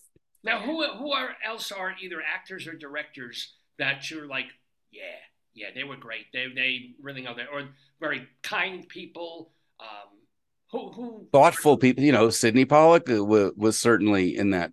Uh, Gene Hackman, amazing to work with. Oh, really? Uh, so nice to A very subtle actor, you know. Uh, you'd see him come and he'd do a scene. It was like, eh, what did he do? He just stood there and said something. It looked like nothing. And then you watch all the little nothings put together in the end, and he had painted a beautiful portrait of this character. But And just you know, film was he? What, what did you do for that film? uh that was the same movie so the firm was just full you had uh you know you had tom cruise you had holly hunter you had gene hackman you had you know a lot of a lot of amazing talent on that um i guess on, on any movie of a of a tom cruise size budget you know you're going to see a lot of talent across the board in front and behind Trying to remember the oh, the firm. I don't remember great special effect pirate things blowing up kind of. You know, it was basically in a law firm, and he, he it's creepy and whatever. Is there a car chase? What did you have to do? Yeah. Special effect wise for the firm. Yeah, right. So you would think like, what's you know, that's not a big action film, right? It's a more thriller, psychological, whatever. There's, I think, there were close to 140 effects in there, and an effect could be Yeah. It's a, it could be something as simple as someone walks up to the elevator and they push the button and the light comes on. Okay, well, it's not a real elevator, right? We're sitting on a set, so that all ha- that has to be rigged. Or you're waiting for the elevator and you're staring up and you're seeing the needle thing go, telling you what floor it's on, right? I'm sitting there with a little rheostat and I'm controlling this motor and I'm moving the needle, and this way the director could say, ah, can, I- can the move elevator move a little faster, a little slower? Can the paper come out of the fax machine? you know, I don't want it to go like this. I want it to go. Uh, uh, uh, think this in terms right. But what it's but if the script says like a paper, you know, comes out of the machine, it rolls up, it falls on the floor and rolls under the table. Well, I don't know any paper trainers out there, right? So you've got to figure out how you're going to make it, you know, pre curl, hit the floor. I drilled little holes in the floor at an angle that we could run uh, air compressor to, so that when it hits the floor, it rolls under the table.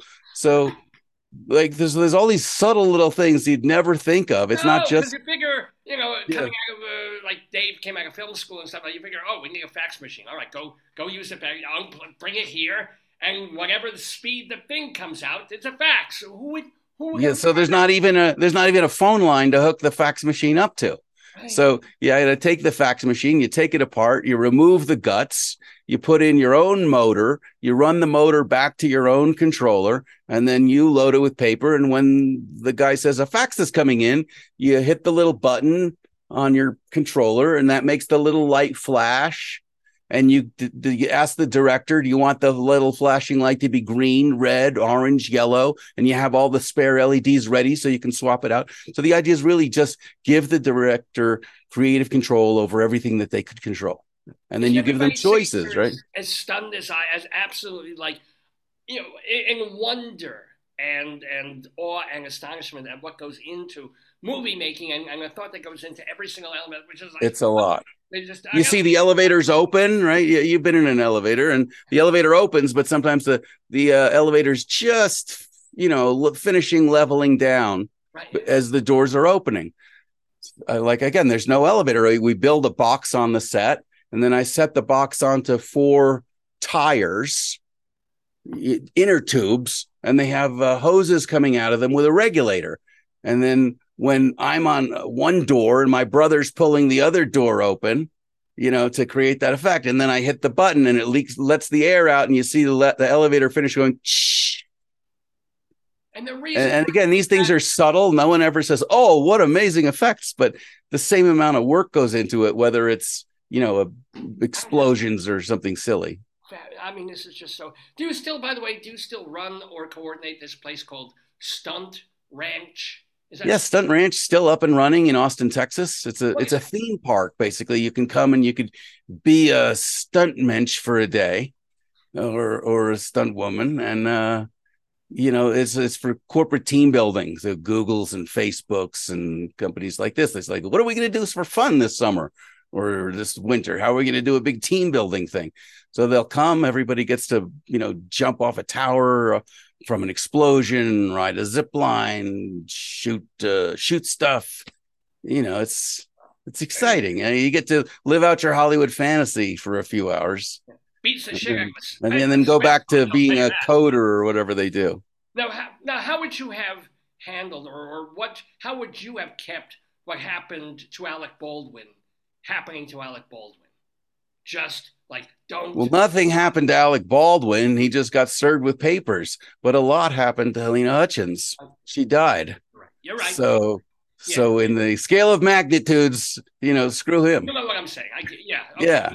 Fair so enough. but i could i could tell you what happened there is that um well it, it, it really came down to almost the same thing as the hindenburg hubris right thinking that you know more than you know thinking that you can control dangerous things when you don't have the knowledge to go about it properly uh, and i did a special for the discovery channel about uh, the hindenburg and it, and boy the parallels were incredible right when someone says don't fill that thing with hydrogen hydrogen blows up and you look back and you say, well, maybe for your inferior minds who do not know how to control the hydrogen, but for the brilliant Nazis, we can do this, yeah? So All right. Well, it turns out they were wrong. So when someone goes to Alec Baldwin or any other actor and says, "Hey, I'm the armor. I'd like to show you how to use this gun. It's kind of a specialty piece of equipment. It's a single action gun. It's not what you're probably used to." Uh, you don't say, eh, "I got this. I've been doing this for 30 years." You know, you're not going to tell me how to work this gun.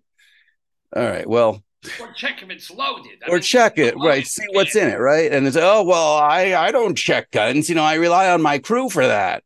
Well, how are you relying on your crew when your armorer's not even in the room, right? And you take the gun from Dave Halls, who's the first AD, who has no business touching the gun and who yells "cold gun." This guy had a reputation for cutting safety corners A to Z.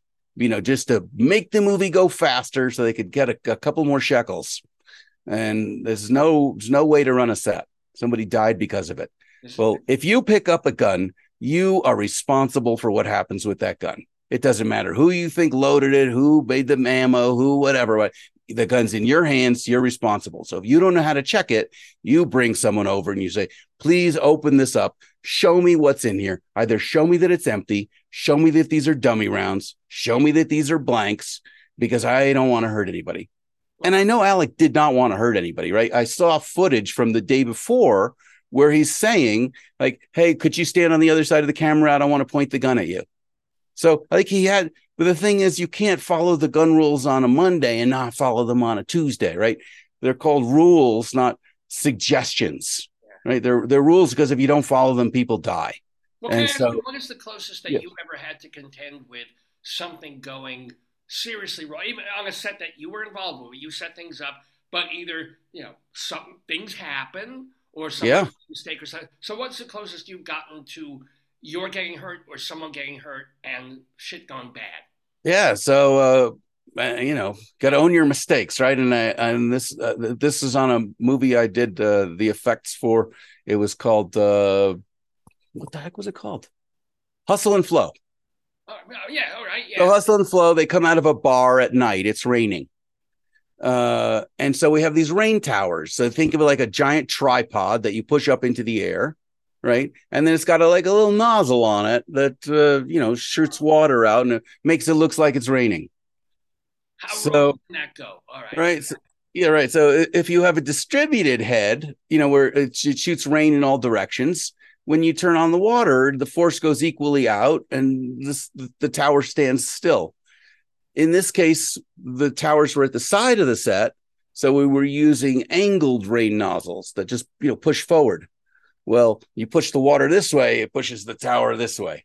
And they had not given me budget to have my own assistant operating the the water flow. They said, "Look, just want use one of the PAs. You know, we don't have the budget to bring this whatever in uh, to give you an assistant."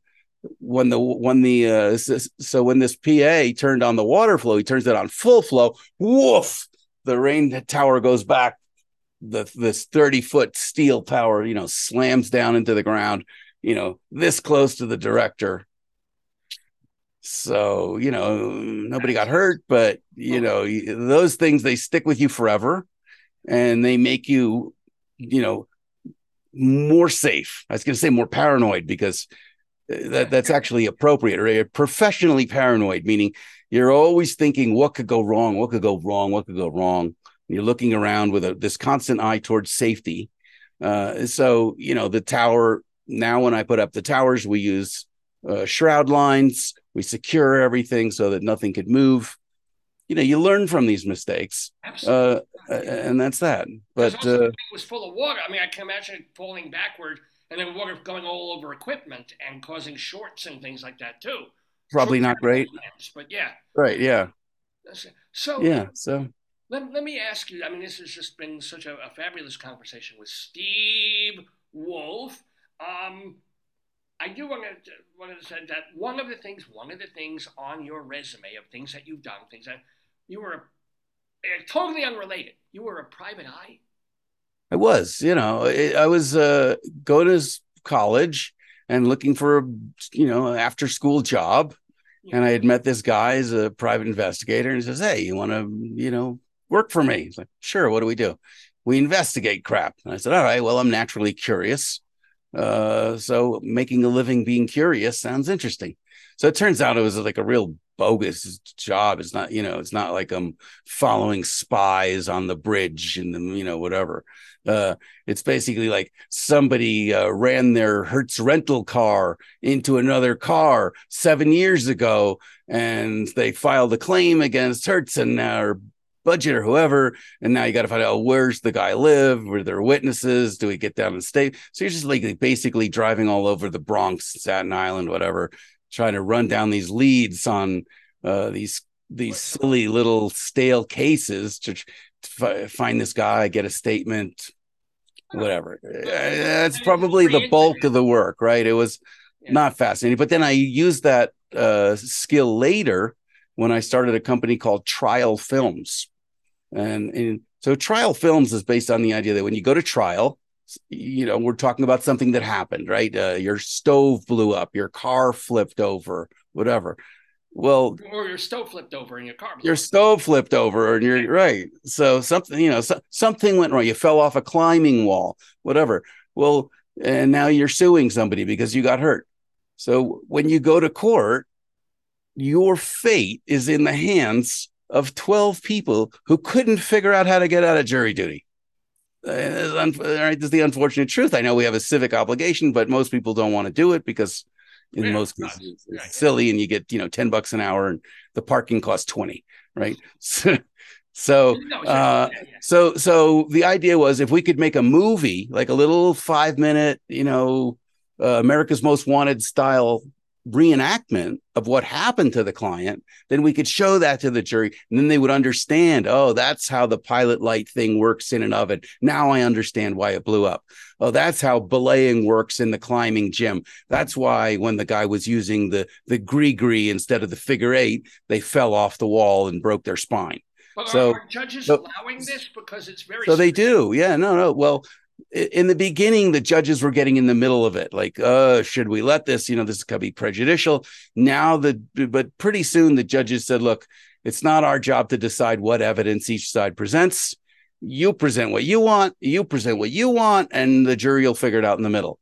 But what I realized is that people believe what they see on TV Ah. much more than what that lying lawyer or that paid engineer sitting there says. Now, so anyway, I used my PI background to investigate these cases, figure out what happened, read through 10,000 pages of depositions, write a five minute script, you know, at a fifth grade level, and then go out and film that.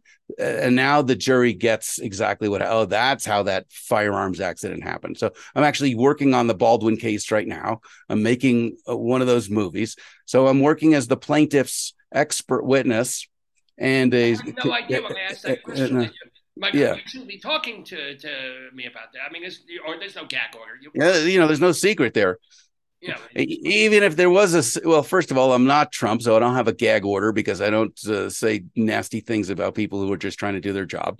oh, I do. and- yeah, Yeah, right. I have a gag reflex. That's different. Yeah, right. Exactly. Right. So, uh, you know, and and and for me, the priority is that nobody else should get hurt. Right. Bad enough that this one, bad enough that Alec Baldwin has killed fifty percent of the people who were ever killed with firearms on set. if Uh, there's- Jon-Erik Hexum, the guy Well, he shot himself, right? Yeah, right, yeah. And then uh, uh, Brandon Lee, who was killed on the set of The Crow.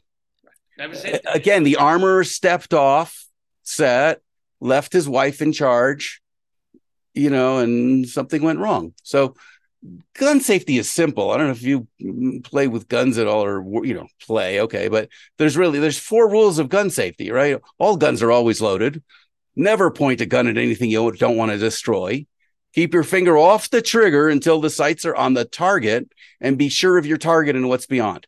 That's it. Those four rules cover everything about gun safety. And you can't hurt somebody accidentally without breaking at least one of those rules. Yeah. So if you treat the gun like it's not loaded and you and then you point at someone and you put your finger on the trigger and you're pointing it at something that's not the target, you- you're breaking all the rules and it's inevitable that someone's going to die if you do that. So Let me let me You ask know, you, uh, as, yeah. as we wrap up our conversation with the wonderful Steve Wolf here.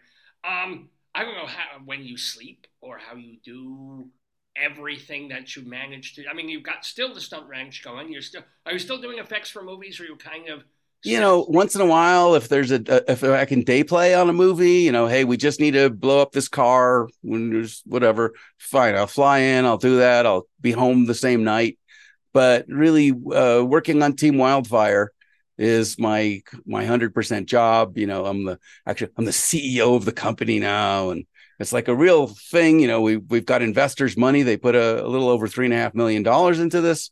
So uh, and plus this this save this will save a lot of lives. But with your career, the- these- the, the way your life has gone, do you see this still? Not, I mean, you'll still be there in five years, but will you have moved on to create some? Uh, you know, is there some other thing that you're sitting up at 4 a.m. at the drawing board, going, you know, this is next? Yeah, that's not avoidable, Rabbi. You Yeah. know, it's it's uh some people are wired to just look at the world as a series of problems and feel some sense of obligation or creativity or curiosity to figure out how to solve them. All right, peace So- in the Middle East. You, you gotta go. You, Show me the map again. right. We've been talking with the delightful Yeah. Steve Wolf here in the neighborhood. So remember, remember also, if you want to go to the Stunt Ranch, this is in Austin, is it? Yeah, Stunt Ranch is is there. Uh, if you want to follow what we're doing at Team Wildfire, it's pretty fascinating. It's we're at uh, teamwildfire.com and uh, we have a YouTube channel at uh, you know youtube.com slash Team Wildfire, and we post you know pretty regularly the the scientific advances as we make them. So when we're testing the mist chamber that puts the mist into the exhaust, right? We we post that when we're testing different types of foam, different types of retardant, different size jet engines, different size vehicles for getting up the little paths into the trees. Uh, you could you could kind of follow follow that journey, and uh, so we we're looking forward to deploying these on fires and you know s- stopping people from dying, losing their homes, losing their businesses. It's it's, it's costly and tragic, and I think. Like you said, we put a man on the moon, we send probes to space, we go to the bottom of the ocean. We should be able to blow out a fire. Yeah. I mean, some, somebody's smoking a cigarette on an elevator. I'm standing next to them. I've had, you know, deli for lunch. I break wind. How do we stop the conflagration that ensues when, you know, my air hits the match and Right. And that that is precisely why they banned smoking indoors and on elevators. absolutely because of me. It- The it- secondhand explosion from deli gas. is Steve Wolf, uh, just an absolute and one of the best guests absolutely ever. TeamWildfire.com is the website. TeamWildfire.com. I of course wish you luck. I hope they take your idea next time, you know, next summer in friggin' Canada or Yeah. or Seattle or wherever, and use it and employ it so that we lose ten acres instead of a thousand acres or whatever. Exactly. Exactly. Keep And it's my, my it's my plan to turn these things into robots and we send them in to fight the fire and the firemen stay home and live to celebrate the next Hanukkah with their family. Happy Hanukkah coming up tomorrow. Hey, Is that your? Are you? You have your last name is Wolf. Are you uh, tribal or what are you? I'm a, I'm MOT, Uh, remind me that. member of the tribe, right? I mean, Yes, all the- goddammit, all the yes. codes, I right? knew I liked you for other reasons besides your intelligence and, and your good heart and your good things. He's also a yiddle. How can you not love him? Steve Thanks, Mishwaka. Shalom. Thank you so much for being in the day. You're fantastic. Thank you. And Thank you so much, Rabbi. Have a good one. Happy Thank- holidays to you too. And to you, good Yontif. Oh my God, Steve Wolf. What a wonderful guy. I mean, just, I could have spent another hour talking to him if, uh, if I didn't literally have to break wind and, and I better get away from here. But boy, oh boy, teamwildfire.com. I am on fire talking to Steve Wolf in the neighborhood and sharing with you in this pre Hanukkah show. Well, it's still two weeks away, but whatever. And wishing you a good, good, happy, healthy time. You know, you're seeing these idiots on television, you're seeing them in the colleges, you're seeing them in the, just, you know, push that out of your mind. Remember that it's still basically good times to be a Jew in America, to be a Jew in the world. So be proud, stand up, enjoy it. And when you sit down again, you know, if if you're gonna break wind, before you know, until Steve Wolf figures out how to do this, don't go near matches. That, that's my basic advice. And shalom to you. God damn it.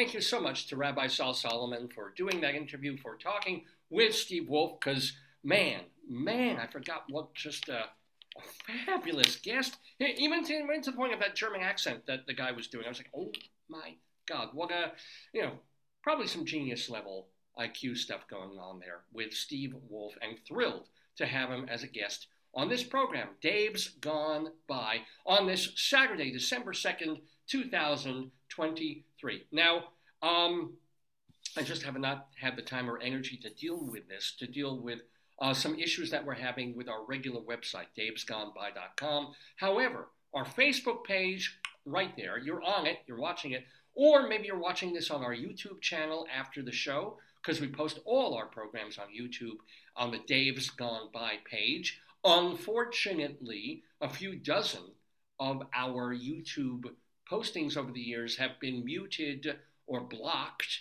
in various countries, including this one, just because of copyright stuff, of, of songs we play, of music, of copyrighted material. Because go figure, it's always been a radio show, and in the, uh, back in the day, you go on the radio, play what you want, and then the, the artists were thrilled that you were bothering to play it, that more people heard what they were doing.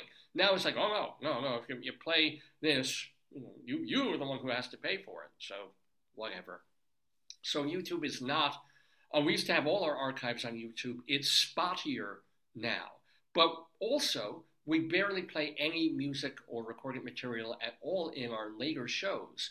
So if you go to YouTube, you can find the shows really that we've done for the past three, four years unbroken and complete, not to mention all the interviews that we've done on the show too. But you can also find our stuff, and the best place to find us right now is archive.org.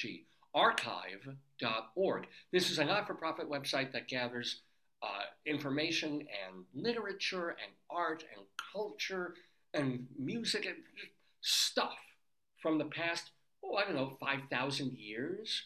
Excellent, you know, photos of art as well as books that are in the public domain, old TV and radio shows, old movies. I mean, you, you, it's, it's this trove of things that you can find on archive.org. Give it a look because we have a channel there, the Dave's Gone By channel. Every single episode that we've done is on there. Every single interview that we've done is also separately on archive.org. So it's a great place to, um, you know, especially since in the past couple of years, the file quality of what we've been able to upload is better on archive.org than it even is on our regular Dave's Gone By channel uh, or, or, or, website. So definitely start with you know, Facebook or archive.org if you are into podcasts and you don't mind just hearing the audio and not seeing this, this gorgeous face in front of you, right? Go to castbox.fm. That's another option for you. Castbox.fm. And this is an audio only site. It's for people who are on the go, who are at the gym, who are driving, and you want to hear the show. So you download the file. Like I don't know if it's MP3 or whatever they do, but it's a, a podcast file. And it's a long podcast. Our shows are two two or three hours, but you can hear it. You can play it. You can listen to it at your leisure just by going to castbox.fm and looking for the Dave's Gone By channel. Main thing is there's a ton of ways to find the same material. If you miss an episode, if you want to go back and hear all or part of an older episode, even though our main website is down for the count temporarily, there's tons of places where you can still get the same thing and still find. It it just annoys me sometimes when I look for something on YouTube and I know it's there. I know we had this segment. I know we did this interview. And I'll Google it and it won't even come up. And I will literally have to go on YouTube first, look for it, put Dave's Gone By, and then the name of the interviewee. And then oh, suddenly, there it is. Why it won't come up in the first place when I just did a Google search, you know, I, I don't know. I don't know the metrics of these things. I wish I did. But there you go. That's all by way of saying tons of ways How did the interview to enjoy this I heard a show. lot of Yelling. Mm. The rabbi is he okay? No, oh, the rabbi was just so incredibly Seemed to be thrilled yelling a lot. and delighted. Because not only Yeah. was Steve Wolf an absolutely amazing interview. Is it okay if I sit against the wall with the pillows? yeah, sure, sure, um, amazing stories to tell, Yeah. uh, so smart and so open and honest about. Jack of all trades, Yeah. man of man of the world. Turns out he's also Jewish. Oh no, Jewish. Jewish. Did the rabbi give him any spiritual guidance? Didn't he? He got more spiritual guidance from from. Whoa, Steve, it- yeah. that's lovely. So uh, yeah, it was a pretty great. Did, pretty did he great one. mention the pig man at all or no? No, we didn't did Okay, not go there. Did not go there. But we, we, we talked about, uh, or Rabbi Sol talked about um, the Alec Baldwin trial because he's he's sort of I involved know in that. that. Yeah, I'm lost track. I thought because he about was, firearms. Yeah. I thought he was uh, found not um, not being charged for any of the stuff. Well, I guess there's civil stuff going on, and there's there's other things going on. So it isn't just a criminal uh, trial. Oh, like for negligence or what? I Probably, know. yeah. I'm not following that. You know, neither neither have I quite whatever. But Why is uh, Sol involved? Sol's not involved. Steve. Steve Wolf is. Yeah. Oh, what's he He's, doing? he's designing, yeah. So, so you should go back and listen to the interview on archive.org or I castbox.fm. can. It's not posted now. No, well, it will be tomorrow. yeah. Um, but yeah, no, he um, it's a brilliant thing. He designs films, short film, like five minute films for juries. oh, and like reenactment. Yeah, yeah. Which I, I I'm How do surprised courts allow. like that. How do you? Well, you, well, it's also about you know showing how in this case guns should be treated, how they're loaded, how oh, what like happens. improperly Yeah. and improperly. Oh, that makes Yeah. well, that makes sense Yeah. because It's pretty easy to reenact the shooting of the of that director Yeah, and camera who- person. Like, honestly, who knows about? I mean, I would not know about proper fire. But yeah, we did know the guy in the GSA who wouldn't point a potato. He said even with the fake gun, you're taught not never to point He's at a person, right? that is one of the absolute wouldn't point a things. potato. Yeah. You know, we, we were in, um, so it was in Texas years and years ago. Yeah. Was it at Gay Bingo? Was it or were, No, it was, just? the, it was the Gerald conference, and we were just at like a, a bull. What's the way you ride a mechanical bull? Yes, they had the Gilley's thing, It was like a barbecue joint. Yeah. And then there was a guy dressed as a sheriff with a fake gun and a badge, and Yeah. and he. I was there with a potato, Of my, one of my Wow. beautiful here. Oh, um, with one of these. Not in costume though. Yeah, he didn't have the wings on. No. Yeah. I mean, if Potato was shot, he'd have the, the angel wings on now, you know. Yeah. yeah. But um, and I said, oh, can we get a shot of you, a camera, a picture of you pointing, your, you know, shooting at Potato as if. And he said, I won't, I won't point the gun at Potato Mm-mm. or anything. He said you never. He said the first rule of, of even a fake gun is you never point it at a person. Yeah, and the idea that he treated Potato, Yeah, see, but as his potato had eyes and he was smiling at him. You know, yeah. he might have been drunk too, for all we know. Could have been, yeah. he might not have been with the conference at all. that's the only way to get through a gerontological conference is, is half in the bag. No, I'm kidding. I'm kidding. That's not true. In Texas, no, I kid. So, um, okay, so uh, let me uh, see. Every time I, I move, get up and sit down, like the desk moves in relation to me, and I suddenly I get lower again. There we go. Hello, everybody. So, and but of course I lean forward, and then I lose my headroom. That's better. Anywho, we still have a I'm bunch that of I stuff. bought my stand-up desk for you to do your show. I'm so happy that I could contribute.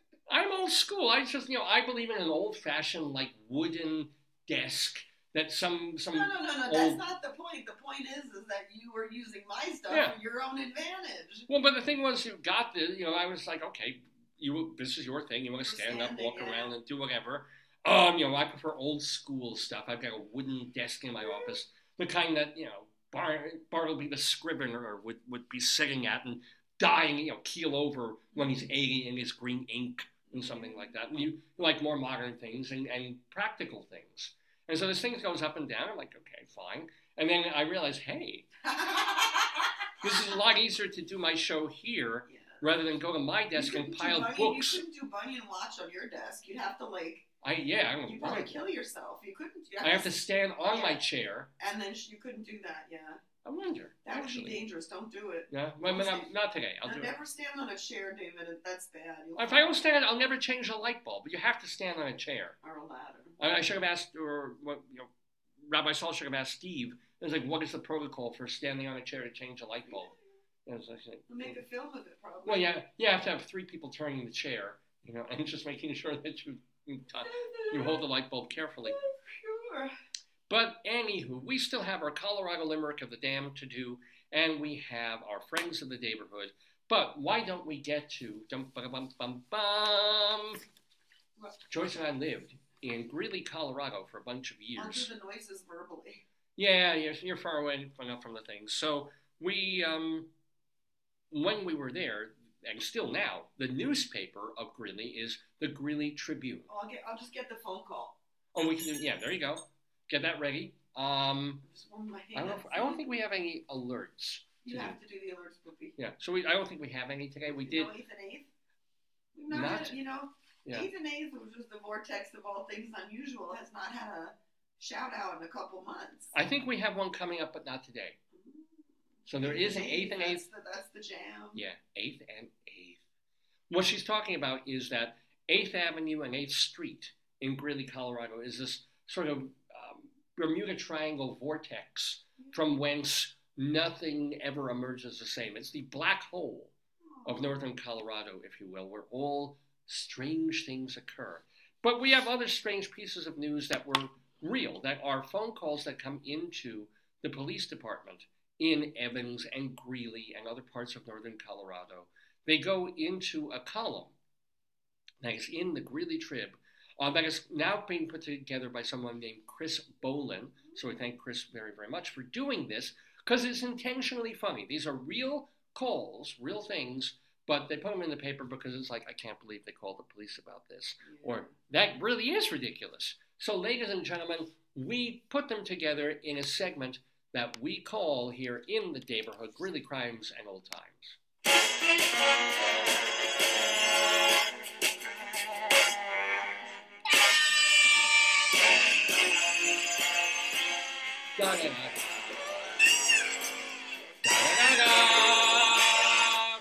Indeed we. Ladies and gentlemen, Greeley Times we have for you today. So these, you know, someone called the Greeley, Colorado Police Department to tell them stuff. For example, a caller at a park. Wait. Oh, I thought the phone was broken. Frozen. All right. I'll get it. I'll get it. Yeah, they still need to have that looked at. A caller at a park near Balsam Avenue Ooh, sounds pretty. said a man was driving back and forth from one end of the park to the other. Okay. The man told police he was just getting off work and was catching Pokemon before he went to bed. Oh, good. Remember that thing where people were Yeah, yeah. I thought that was done over with. It wasn't Pokemon though. It was something else that they were doing. Uh, It was like I think it was Pokemon. it yeah, it was some Pokemon. Japanese Yeah, game yeah. thing. They were looking for Pokemon, yeah. an Easter egg. It was Pokemon. So he's still this guy is like trying to Maybe find. he was on a really long night shift, and he it was like ten years ago that he finished. yeah, I hope he. I hope the guy got his Yeah, Pokemon. better to chase Pokemon. Maybe that puts him to sleep. You Yeah. know. Unless Pokemon was a nine-year-old boy who was hoping to molest. I hope. Was like, here, here, little Pokey, come on, I got some candy for you. Anyway, that's that's where my mind goes. A caller on Second Street reported seeing a man urinating outside his residence. And, and by the way, they're not clear here. I, I hate the pronoun thing here because I'm not sure if it's when urinating outside his residence. Mhm. Is it the caller's residence Or is it Oh, the guy who's peeing's residence? I assume it's the callers because why would he care? You could pee on your own property. I mean, Um, Well, know. can you? I, that's still indecent Did they exposure. see his dingling? That's Oh. not you. That's Well, here's the deal. It was not the first time she saw it happen. Whoa. So, I, uh, yeah. Now they're dating. ah, that's right. Well, she got to look at the merchandise. She's like, if he can do that. hmm Anywho, a caller on 40th Avenue. This is this is. Found what on her roof? Uh, chicken. You're in the you're a absolutely right a family. goat, A goat, a raccoon, a marmot, a peacock. Uh, I don't know, an owl. A dead owl. A Mm. dead owl on her roof. I wanted to know what to do with it. owl souffle. Yeah, right. or I, I'm a pasta owl dente. Oh. Okay, pasta owl dente. oh, Mr. Peabody. yeah, and, and you know when I hear a story like this about a dead owl, I always wonder who. Well, you better give a hoot. Oh, yes, yes. Um, I what, what if you were a cop? What would you say? Just What would you do with I a think dead you're just supposed to throw it in the garbage. Yeah. Is it endangered? I don't know. Well, it's already dead. There's nothing you can do with you it. gotta just put it in the garbage. Grab the shovel, you know, launch it down on the lawn, and then then. You, But this is what confuses me. How do you see a dead owl on your roof? She has a drone? well, and she found the dead owl, so I imagine she went onto her roof. Maybe it's an Oh. apartment complex or something, or oh, maybe not. yeah, yeah, yeah. Or maybe it rolled onto the, you know, the gutter people were there, and it's like you got leaves. Yeah, you got your smut, uh, you know, soot here, and you got some. Uh, like, oh, oh, and there's a dead owl. That's what's blocking your storm drain. Is is uh, has your your water been tasting owlish lately? Now, a caller on th- speaking of animals, a caller on 13th Street said that a turkey jumped in the back of his truck, wow. and the caller was unsure whether the turkey was domesticated. I don't think so. If it jumped in the back of his truck. Yeah. Aside from that, who, how many pet turkeys do people have? I. Like, I mean, uh, around Thanksgiving, there's going to be turkey. That, that bird was making a getaway. It was the middle of November. Turkey's like, just fucking drive. I'll tell you where we're going. That's I.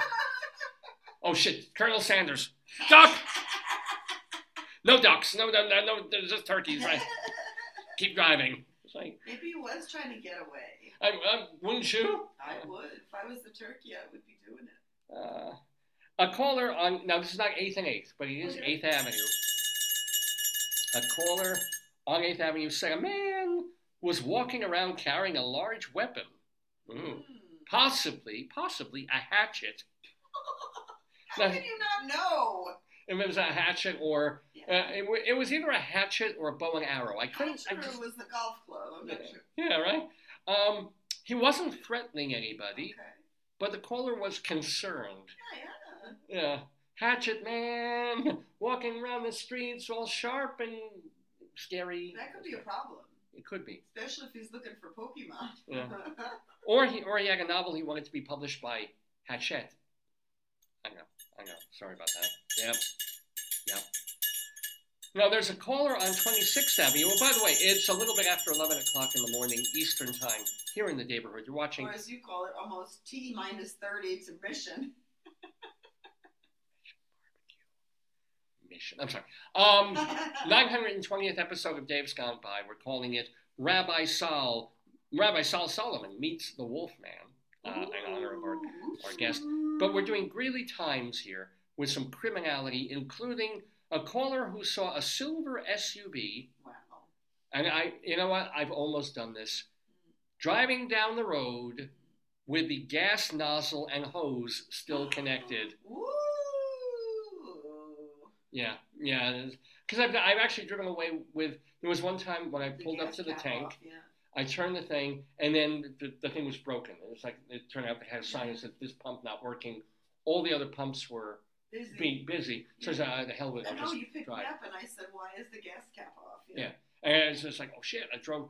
Now I didn't drive away with, With the the pump, pump, yeah. in the car, but I can totally see people People distracted. distracted. It's like Yeah. when they drive off with the coffee or the groceries on the hood on the roof of the car. Yeah. But I, I do also wonder if it's like a Polish driver. who If I leave the hose in, there's always going to be gas. No. you think? No, doesn't work like that, huh? I think it's somebody who just was like, I'm late and I gotta get to where I'm going. I paid for it. I'm done. Let me just go. I know, I know. You know. Because you know, our car, it's it's actually a small tank. It's like 15 gallons Yeah, total. But I see these SUVs, I see these things, and you know, they set. The, I don't know how they do this, where you don't have to keep holding yeah, it. They set some it, kind of yeah. contraption, and they're probably doing like a 30 gallon. It's just like, and mm, mm, mm, they're filling this giant thing. He Yeah. was chasing Pokemon. Uh, now, oh, we're back to animals. A caller on 21st Street said he was attacked by a stray cat that was hanging out outside. Caller said, quote, well, it scratched him up pretty good. Yeah, that's a good description. Cats Yeah, are. Yeah. I, my mom's friend had lupus and got scratched by the cat. It made her really sick. Well, yeah, it gave her, she got an infection Yeah, from really sick. cat. Yeah. cat scratch fever. Cat scratch fever. Anyway, now again, now again, we don't have an 8th and 8th, but we do have something from 8th Avenue. Another thing from 8th Okay. Avenue. A caller on 8th Avenue said a man was walking around completely naked. Um, he seemed drunk, and he was just, quote, leaning up against the building. As long as he wasn't rubbing up against the building, I think we're okay. He forgot, his- he forgot his underpants. That could that could absolutely happen. It does happen. Now, here's what happens uh, very often on Greeley Times here on Dave's Gone By.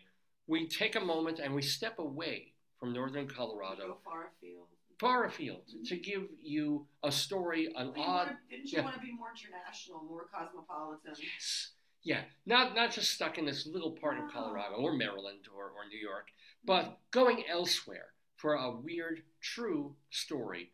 And, and this is perfect because we were also talking about um, the environment and stopping wildfires and global warming with Steve Wolf. So this is an appropriate story that comes to us all the way from India.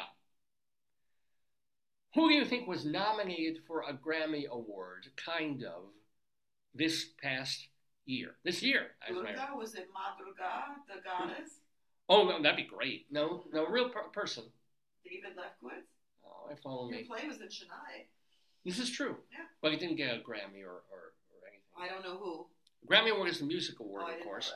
No, nominated for a Grammy Award this year. Was it you for your uh, uh, air drum playing?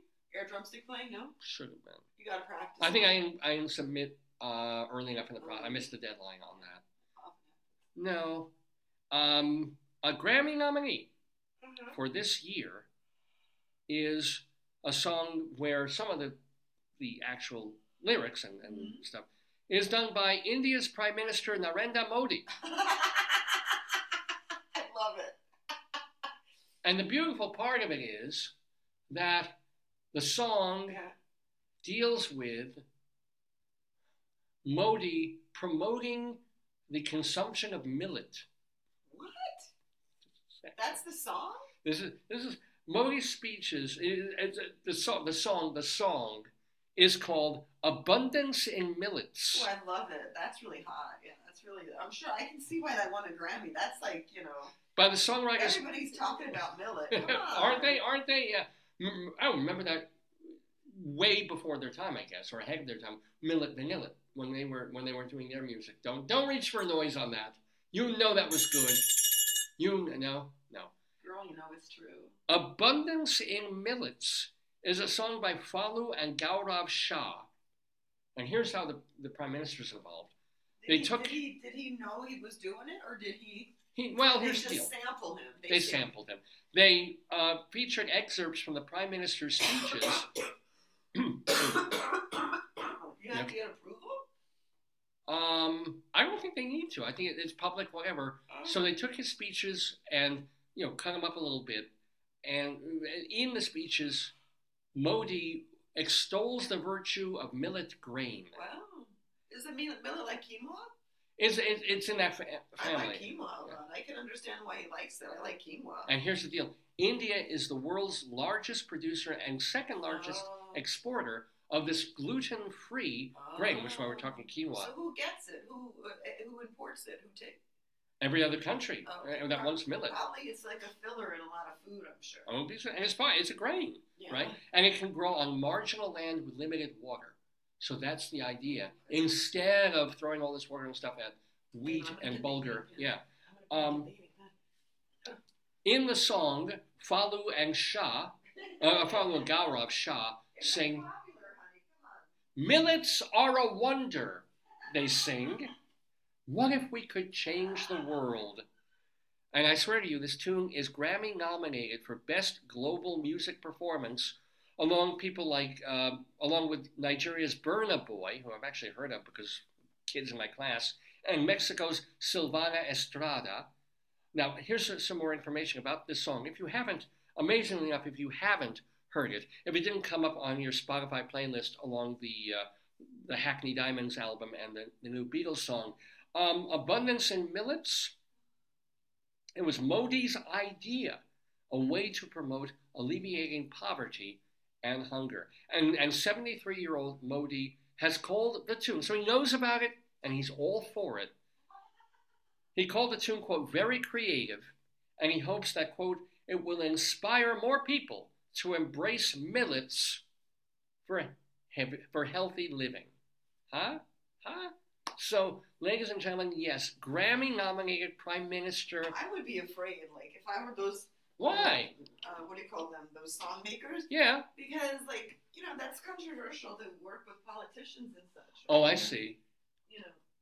Yeah, but th- this is, I mean, you can't get more inoffensive than saying, hey, everybody, we should be planting more and More eating more of this grain because it's easy, it, it grows in barely arable land.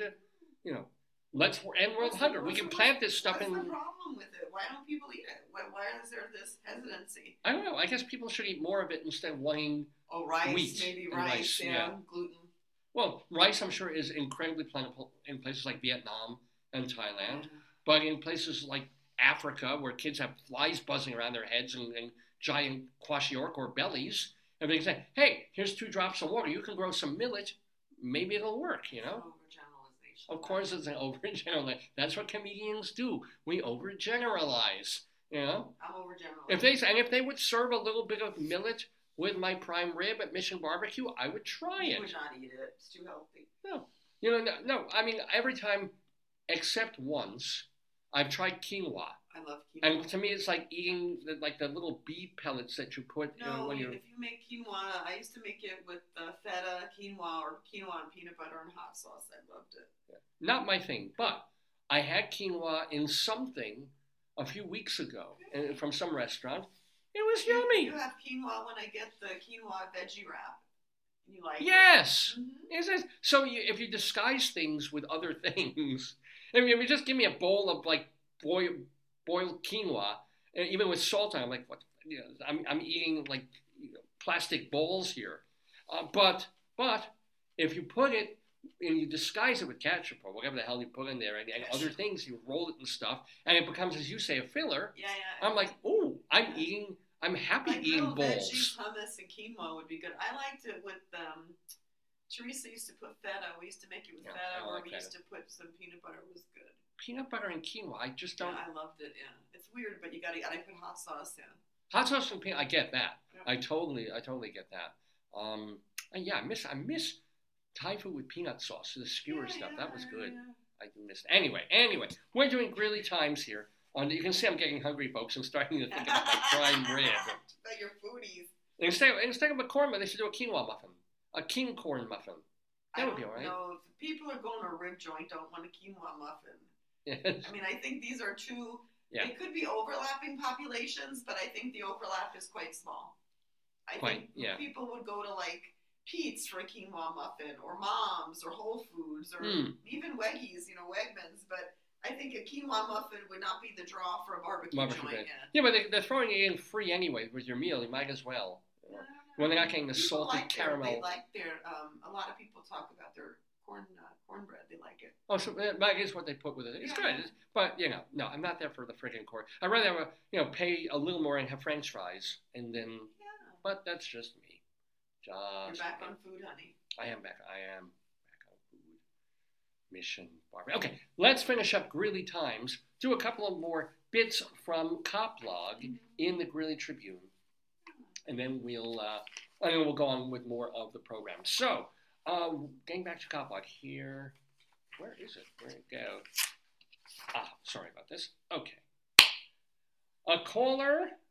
Oh, and this is rather interesting on concerning the week when we had to have our um, our HVAC system recalibrated and put a new motherboard or motorboard, whatever the hell they call it, control board on our HVAC system. So check out this one. A caller on 24th Street said that their downstairs neighbor, oh, thank, yeah, thanks for calling. Uh, downstairs neighbors have control of the thermostat, Ooh. and they're intentionally making the upstairs apartment too hot. Ooh, baby. That's that's passive aggressive control right there. Just it's called open a window. Yeah, and, and it's also called. I'll bet there, Yeah, Downstairs he is comfortable to cool. rises, Yeah. and and you know it's 68 downstairs and 77 upstairs, and there's nothing really to. It would be worse, David, if they made it too cold, and then they would be. Yeah, You know, That, that would suck. But I do remember when I was living in um, living in Manhattan for like a year or, or so, Mhm. and had that apartment on Carmine Street, Mhm. and it was sort of like in the middle of winter.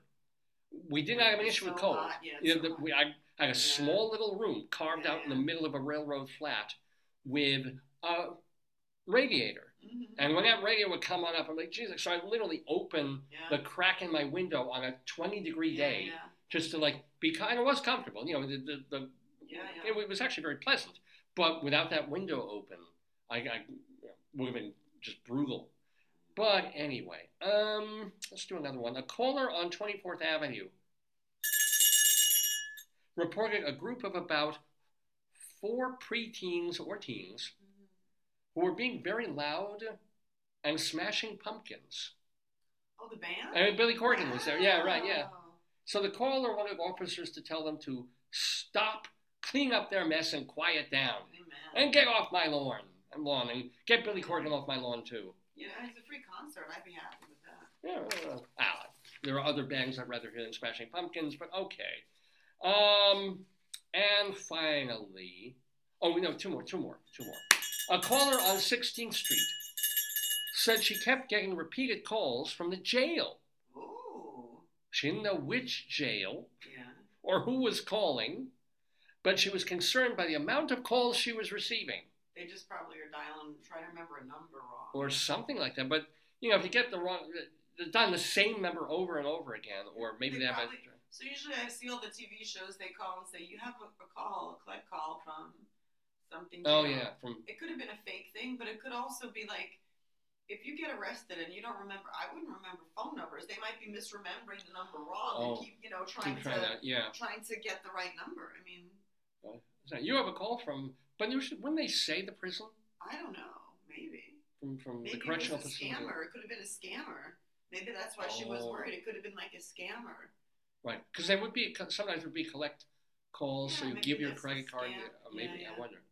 Any well, that wasn't funny, but this one might be. Since we, we talked before about a dead owl and a stray cat that was scratching things, now a caller on 43rd Avenue found a dead squirrel in front of her house. Front of her house. Mm-hmm. Dispatch told her she could put it in her trash, mm-hmm. but she asked, "quote for someone to take care of it instead." Oh, I like that. Well, wouldn't you, if you were like 80 years old and you had a dead animal in front, wouldn't you kind of want to call like, the police? yeah, I would love, I would love anyone to do that in general. I think I would, that's great. Yeah, Because it's a hard, it's an awful thing to have to clean up a dead. Uh, they could get a, uh, yeah. what she needs to do is she needs to call our backyard fox. Oh God. That happened this week. I forgot. We Oh, didn't get to this. Where you know it was early in the week. Joyce and I uh, were upstairs, and we have nice windows outside our, our upstairs bathroom and, and my office. And Joyce's window faces front. I face towards the back, and it's always a delight for me to see the the creatures. So lots of bunnies at a certain time of the year. Uh, for a, every once in a while, we'll see our groundhog before he goes under our little shed out in the backyard. Birds, love looking at the birds. Love, you know, I, I just love seeing the creature. And deer, you know, and and watching deer suddenly galump into our yard. Just gave us. It said it was a low visibility advisory alert. Oh, oh, in terms of weather right now, yeah. Um, and and especially recently, foxes. We have one or two foxes that have been around for a bit. One was lame for a bit, and now he's walking a lot better. They, they do. You understand why women have foxtail coats because you see the, the, the sweet little fox faces and these beautiful tails that they have. And then you just sort of see them. One time I saw them curled up for a nap all the way in the backyard. And I was, it was so delightful while I'm working, you know, having a little eye on him. And that was the day our gardeners came. And we, with their big mowers, like chasing our, chasing our fox away. Fox eating rabbit. But, but, the other, eh, the other day, a couple of days ago, I'm looking out in the yard. I said, "Oh, Foxy Loxy is here. Foxy's back." Hey, because I'm seeing him almost every day now, and I look at him, and I say, "He has an apple in his mouth." That's the only one I can show. Yeah, that's that's fine. That's fine. You want to see the ears? Yeah, um, here I'll, I'll show this. So this represents kind of what we think happened. Yeah, we don't really know the full. It he had like a, this bright. It's almost like a tomato color. That was the head. bright red tomato in his mouth. I'm like, where did he get an apple or tomato like that? Good for him, Foxy. And then I notice Fur. dragging underneath, like a fur body, Yeah. and it was like, oh, oh, I didn't ask if they eat squirrels. Let me ask if They do. So I think he had a squirrel. And considering the way our squirrel, uh, many squirrels destroyed our bird feeder earlier in the year, Do fox eat squirrels? Foxes prey on squirrels, birds, chipmunks, and other animals that are only active by day, so they may simply be looking for a meal. So it could have been. The thing was, we're so used to assuming that he was got after a rabbit, but the body and the color of that animal that the fox was holding could absolutely have been a squirrel. I think that, and, and I had seen. it looks like it. It looks like this video. I almost, I, you know what, I, I want to see it. Um, you can tell me if it looks closer to like what you saw Yeah. when you saw the fox dragging the thing. Oh, it's hard to. Is it more common for a fox to eat a rabbit or a squirrel?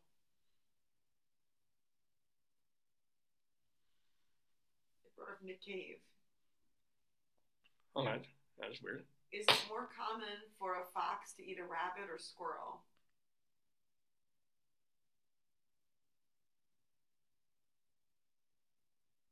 It's Reddit. Mhm. It's hard to say. Yeah. But What animal do foxes eat the most? It says mice, bulls, rabbits. shit. So we're hoping it wasn't a rabbit because I love bunnies and bunnies are really cute. I don't mind so much squirrels. Maybe because I grew up, you know, squirrels were nothing new to me. We had them in Brooklyn. We had it them in Long Island. the thing is, Yeah. um, Well, well, is that squirrels can climb trees while rabbits can't. That's the disadvantage of being a rabbit. mm. The squirrels can run up the tree. But the day before, I did see a fox chasing after a squirrel. Oh, you know, I saw Okay, our so backyard. yeah, yeah. A, a squirrel was kind of had the lead, you know, was, was getting away from it. So we don't know the outcome. So it could very well be that ultimately the fox caught that squirrel, mm-hmm. went to, went through its head, and went tom tom tom, because it was just like literally like a pulpy, bloody mess of head in the fox's fox's mouth with fur hanging down. But because it was gray fur You rather than bunny colored, But you wouldn't think, honest to God, that a fox could do that. Like you said, they look so much like a dog. They look so cute, like a wolf. But these things are real predators. they're animals. Animals are animals. Yeah, but and our, our neighbors leave the dogs out in the pen. I'm worried. little baby, know, Yeah, they're I- small, but Man, man, and yesterday, I mean, also I wonder if he did the work alone because yesterday it was the first time I've ever seen both foxes together, like the, the boy girl fox or the, yeah. I've never seen them together. So it could be gang stuff. It could be the Gambinos, uh, I you know. wonder. Yeah. So or or I'm gonna ask you foxes. well, no, no. You know what? Check Fox News. Okay, because it's all Fox Fox joke there. Fox. I don't know why your Google search is black. Look at that here. I my phone my phone has a life of its own. It's a mi- Yeah. it turns black when it feels like it. It, it dials things when it feels Why like it. do foxes travel together during the day? They don't. Well, they were kind of roaming around, Uh, going by our shed and stuff. Yeah. What's it saying? not unusual to see them during the day. It says foxes hunt alone and live together in pairs or groups. Well, there, yeah, there's probably a, a family. It was his Mhm. girlfriend, his wife, his whatever, his whore. Uh, it's his thing. And by the way, let me ask you this question, dear? Or or you can ask me: Do foxes like chocolate syrup? Ask me the question. You bet. It says the way you can tell a male from a female is the males have thicker muzzles than females. Hmm. I'm not gonna get up close enough to ever figure out if they do have thicker muscles and stuff.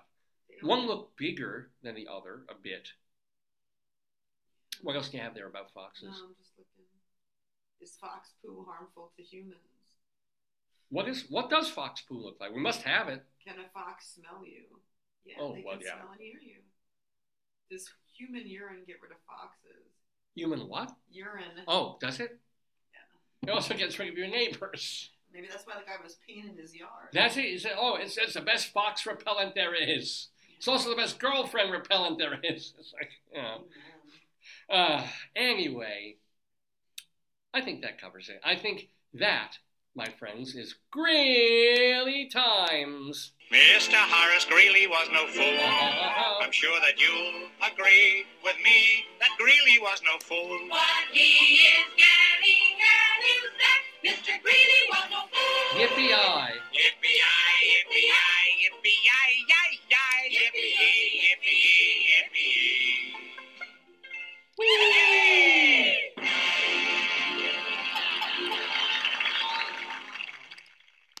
Exciting stuff here on Dave's Gone By, where we're coming up in a couple of minutes on 11:30 Eastern Time in the neighborhood on our 920th episode of the show. We've been calling it Rabbi Sol Solomon meets the Wolf Man in honor of our guest, the wonderful Steve Wolf. For more about him, please, please check out his website, teamwildfire.com, to see all, all the stuff that he's doing in creating th- this, th- these pyrotechnics and ways that pyrotechnics can maybe put out really big fires and forest fires and things. Anyway, Steve Wolf is, is an old friend of the neighborhood. He was on the show. Thank goodness he's not Steve Fox Oh, uh, yeah. Well, no, thank goodness he's not Steve Squirrel or Bunny. or Bunny. Oh. Anyway, anyway, so he's been a friend of the neighborhood since 2000, I think, and 12 when he was last on the show. If you want to go find and listen to our old interview, because it was audio only, we were radio back then. But yeah, you you can. Just go to YouTube or go to um, archive.org, look for Steve Wolf and Dave's Gone By. You'll find it. So he's a friend of the neighborhood of long standing. And we like to tell you about other folks who have been on this program in the many months and years that we have been on the air since 2002. We call these the Friends of the Neighborhood.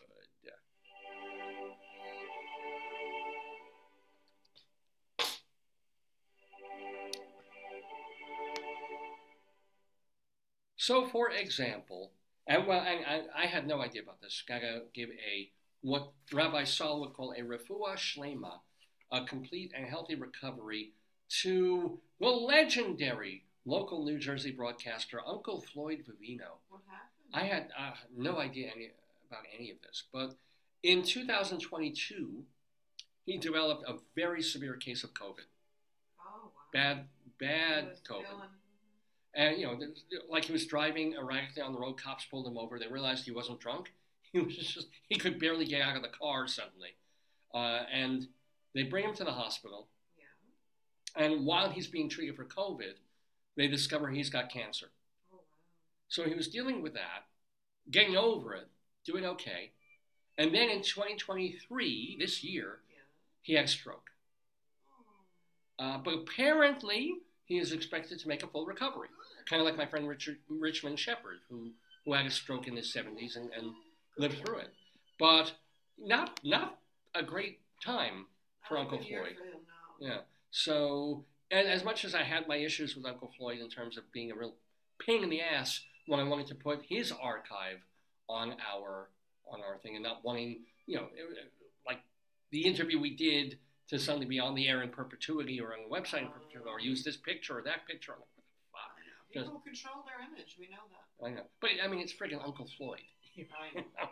uh, but still, but still, wishing him absolutely uh, gives, gives me great memories of coming home, you know, during high school and college, 4.30 in the afternoon, I think it was, popping on, you know, channel 68 on UHF, and there he was, and there he is with Scott Gordon and, you know, Charlie Stoddard and, and uh, Artie Delmar uh, and Looney Skip Rooney, and watching this ridiculous program you know, while doing my homework. It, it, it was good times, and so I wish more good times for Uncle Floyd. Uh, Judy Collins, a friend of the neighborhood, she she is a double friend of the show. She was on twice, and on Saturday you can see her in Manhattan at Town Hall. She'll be taking part in a John Lennon tribute Oh, theater within benefit. Oh, Um, wow. That's nice. yeah, yeah, absolutely. So yeah, go go see Judy, the one legendary Judy Collins. She's in her 80s and still singing. And then the same day, Sally Mayes, is doing a show called Sally Mae, like, Sally, yeah, Sally Mayes, Broadway actress and singer. Now and then, the teaser is the name of her show that she's doing at Green Room 42 in Manhattan. Now, if you're not in New York, on the, maybe you're in New Jersey. God help you, but maybe you are in New Jersey. And you can see Neil Berg's Piano Men 3 at the Glen Rock Community Church in Glen Rock, New Jersey. That's Neil Berg's. So he's, he's playing tribute to people like, I guess, uh, Elton John and some of the other Oh, great pop piano players. Go see him, Neil Berg, this Saturday evening. Or, and or, if you're a homebody, or once you get home from these things, 10 o'clock Eastern Time on New York's WABC radio, you can hear Tony Orlando Oh, doing his weekly show. He's got a, a- program that he's oh, yeah. this Saturday, 10 p.m. Eastern. I don't know if it's on every. Yeah, listen.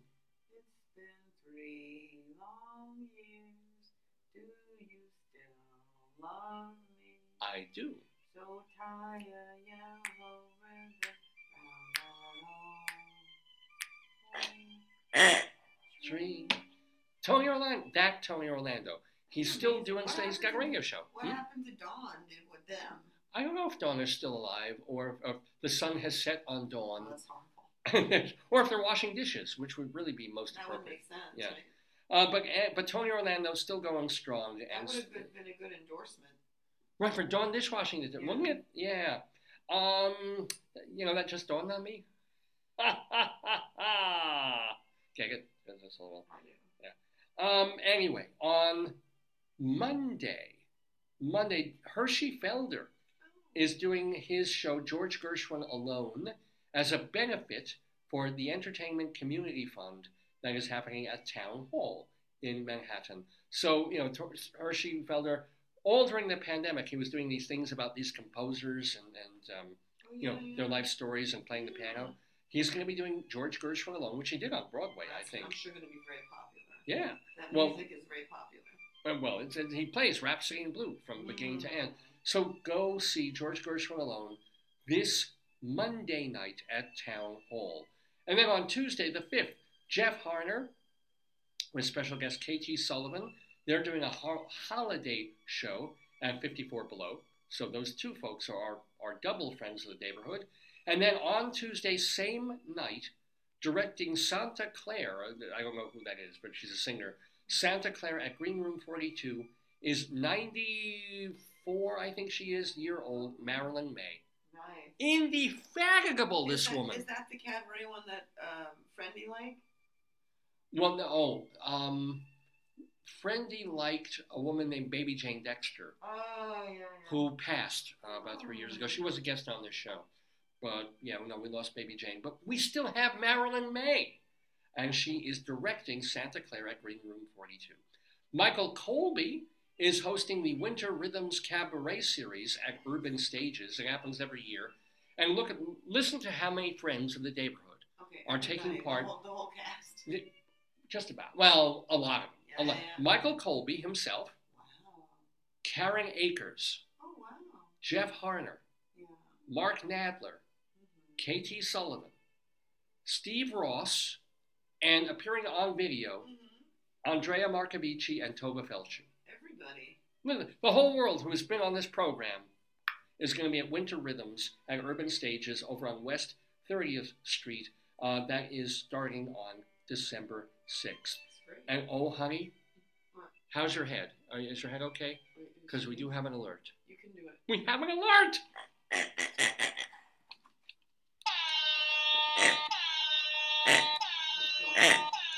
What's the alert? Oh, Austin Pendleton. It's an Austin Pendleton alert! You could have one every week, well, no, he's been it's been quiet on the Austin Pendleton front for a couple of weeks, but he's back. He is directing our friend of the neighborhood, uh, Daphne Rubin Vega, in a revival of Tennessee Williams' play Night of the Iguana that they're doing over at 480 West 42nd That Street. really. That's way down Theater Row there.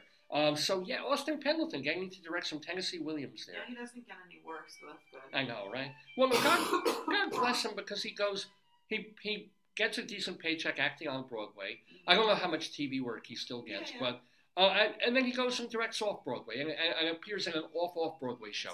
He just wants to do what he wants to do in theater and cabaret. So, the wonderful Austin Pendleton, who was a lovely guest, by the way, on the show. Anyway, that starts on Wednesday and runs through almost the end of December, um, the uh, night, night of the Iguana. Now, we mentioned Hershey Felder. He's in town. He usually lives in Italy, I think, with his, his, his um, wife, uh, who's a high level government person there. But Hershey Felder is in Monsieur Chopin. So we talked about George Gershwin alone that he's doing as a benefit, Yeah. but he's going to be doing his new show, Monsieur Chopin, at 59 E59 theaters, running now through towards the end of December. Oh, I'm sorry. The the um, the Night of the Iguana is running through late February. That's going through February. That's a long time. Yeah, but Monsieur Chopin is happening just through December 24th. On Broadway, Lillian, Lilias White is in Hadestown. Stuart Zagnit is in Harmony. Alan Menken's music is heard in both Aladdin and off Broadway's Little Shop of Horrors. Seth Bisen-Hersh hosts Seth's Talent Showcase. That's on Tuesday nights at Don't Tell Mama. And then Eric Comstock. What, what, oh, oh, oh my God, I've got Led Zeppelin accidentally playing in the background. I'll probably mute this show. Ah, let's go back to Beethoven, shall we? Thank you. Ludwig, much better. Um, ba, ba, ba, ba, ba, ba. After Zagnit. After Saturday, oh, we, we get to Eric Comstock and Barbara Fasano on Bird at Birdland on Saturday evenings, and then Monday evenings at Birdland, Vince Giordano and the Nighthawks. Monday nights at Birdland, Jim Caruso's cast party, birdlandjazz.com for your tickets. And then um, want to remind you, of course, stagebuddy.com is a marvelous website put together by our friend Evan You have to Seplow. Reach out to Evan. I know, I know, he's such a great guy. Wish him happy holidays. You know, I will. Uh, I, yeah, I, I must. Also owe Jeff Goodman a call. Oh too. yeah, he sent us snazzy pictures of them all fancy. Vicki Quade. Um, you know, she often appears on our quizzes. She is doing late night catechism, and I think she's already on to now Christmas bingo at the, the Greenhouse Theater in Chicago. Go get your tickets at nunsforfun.com. Shout out to David Sheward, who reviews theater for TotalTheater.com, TheaterLife.com, and CulturalDaily.com, and to Leslie Hoban Blake, who is co starring with Charlie Gross in the Theater Review TV show Two on the Aisle. And those, my friends, are the friends of the neighborhood.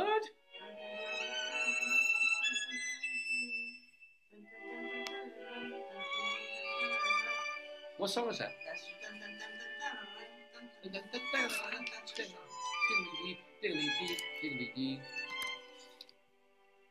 Uh, a little bit of Beethoven there, and then thanking all these wonderful people who've been on the program. Thank you also to Rabbi Sol Solomon. Well, yeah. So Rabbi Sol has been with us since our very first episode. Find out more about I don't him. think you could ever get rid of him. He seems. I don't think he knows the.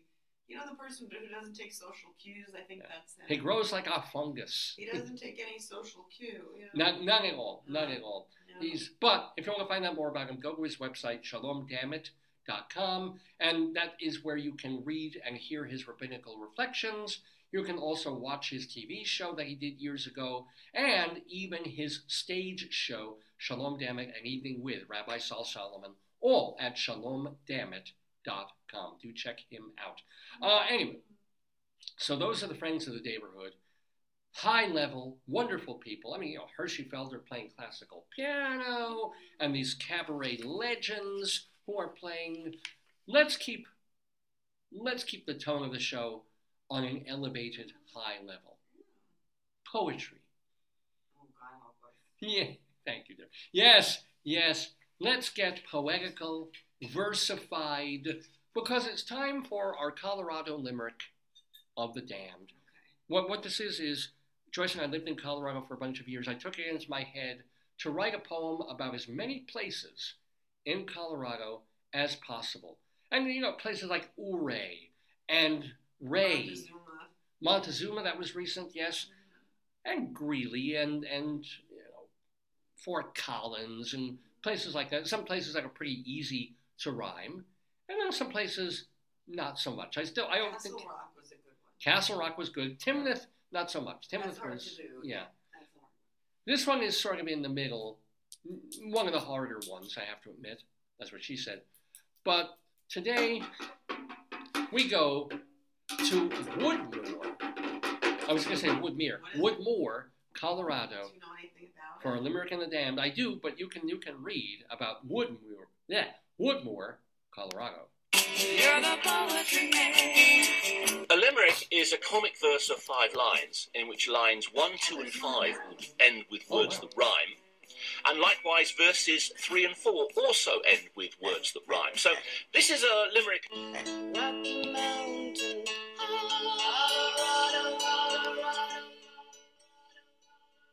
Colorado, Rado, Rado, indeed, ladies and gentlemen. We're going to now. You say, do you want to tell us about Woodmore, Maryland? In, no, Oh. I'm in Colorado. Yeah, I'm yeah. Incorporated community Mm-hmm. in El Paso County. Oh, it's near the Springs, Colorado Yeah. Springs. Mhm. It has a post office. That's good. Wow, it's really at the tip. It's the top tip of Colorado. Wow. It has a tippy toppy tip of Colorado. Is there anything else about it? Because I realize now when I looked it up, I was so brain dead that I got the information for Woodmere, uh, for Woodmore, Maryland. Okay, so I'll tell you. yeah, The population's like about 10,000, Oh, 9,536. yeah, It's in Mountain Time Zone. It's an unincorporated community. It's in El Paso. yeah. It says uh, it's near Monument, Colorado. The Woodmoor Commons. Ooh, what? What? Have been somewhat of a mystery since there were no signs designating those areas were for common use and no maps available. Um, in 1994, they rounded up residents uh, to hike the areas, name them, install signs, and make it. It's like a common hiking. Brilliant. It's not Demographics. It's just Yeah. ooh, population. Wow, they went from 1980 they had about 2,000, Whoa. and then 1990 about four. But from 1990 to two, uh, Now, 2000, yeah. Whoa. they went from 3858 to 7177. What was the, the so why there was such a boom in that particular? What happened? Just Maybe everybody that- moving to. I think it's all the people mapping the the, Yeah. the common, the woodland commons, or the wood Woodmoor Yeah. Common. The only disappointment for because with me there's always disappointment Yeah. is in invest in my my tiredness and and confusion. There's. Monument Hill, Yeah. the Western Mining Museum, Fox Run Regional Park, and Monument Lake. Wow. Mhm. The I looked up the Woodmore accidentally in Maryland, which is near Silver Spring, and this is so sad. The average home price is almost nine thousand nine hundred thousand dollars. The average home price. Yeah, so it's Well, it's it's yeah, it's out there. It's in that that desirable area. Well, this oh, I wanted to oh, I so wanted to talk about this, and this would have been so appropriate, and yet not really. In the 1950s, this is this is unfortunately the Maryland Woodmore.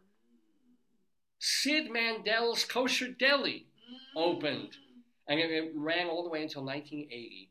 And, and now you know what's on the the um, in the location of Sid Mandel's Kosher Deli? Man's home? A what? The pig man's home? No, no. Um, rather appropriate, an urgent care. So all those people who were just gorging on pastrami and faggy Oh, no. Jewish foods. It's like now they're, they're going to the same building. You told me there was one of those um, like heart attack cafes, or somebody actually Oh. did. Yeah. Yeah, I mean that's uh, well, you know, you go into the restaurant and the nurses feed you these giant burgers. yes, I love it. I absolutely love it. Anyway, ladies and gentlemen, Joyce told you all about the glories of Woodmoor, Colorado. Colorado. Uh, Woodmoor, Colorado. I'm, I'm gonna- confuse them all the time. It makes sense. However, uh, I'm, I'm going to take away some of that glory by reading you a poem I wrote, Oh, a limerick about Woodmoor, Colorado, for our Colorado limerick of the damned.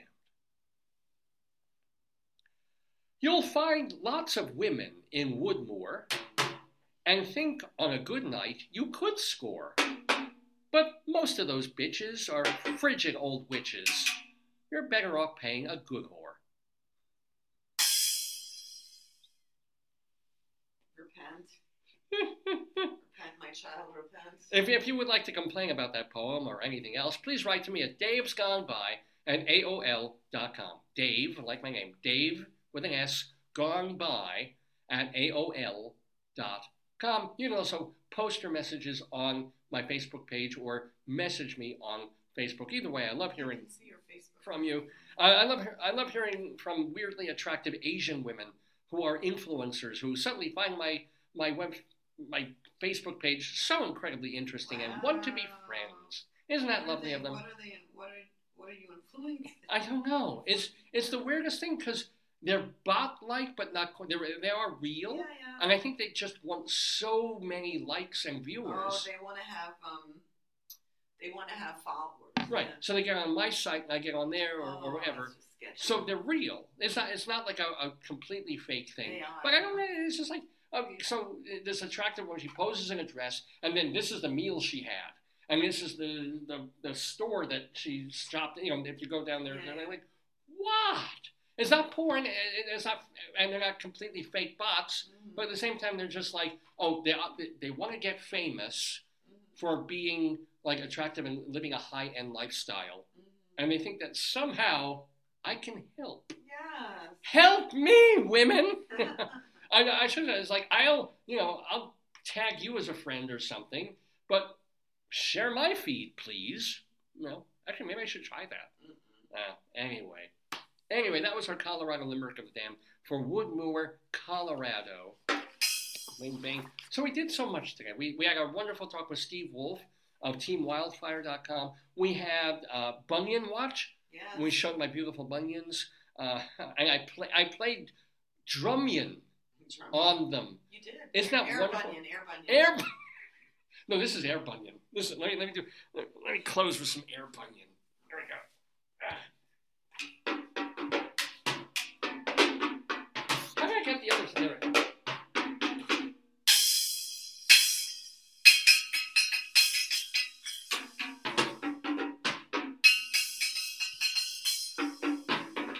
It's a Ludwig.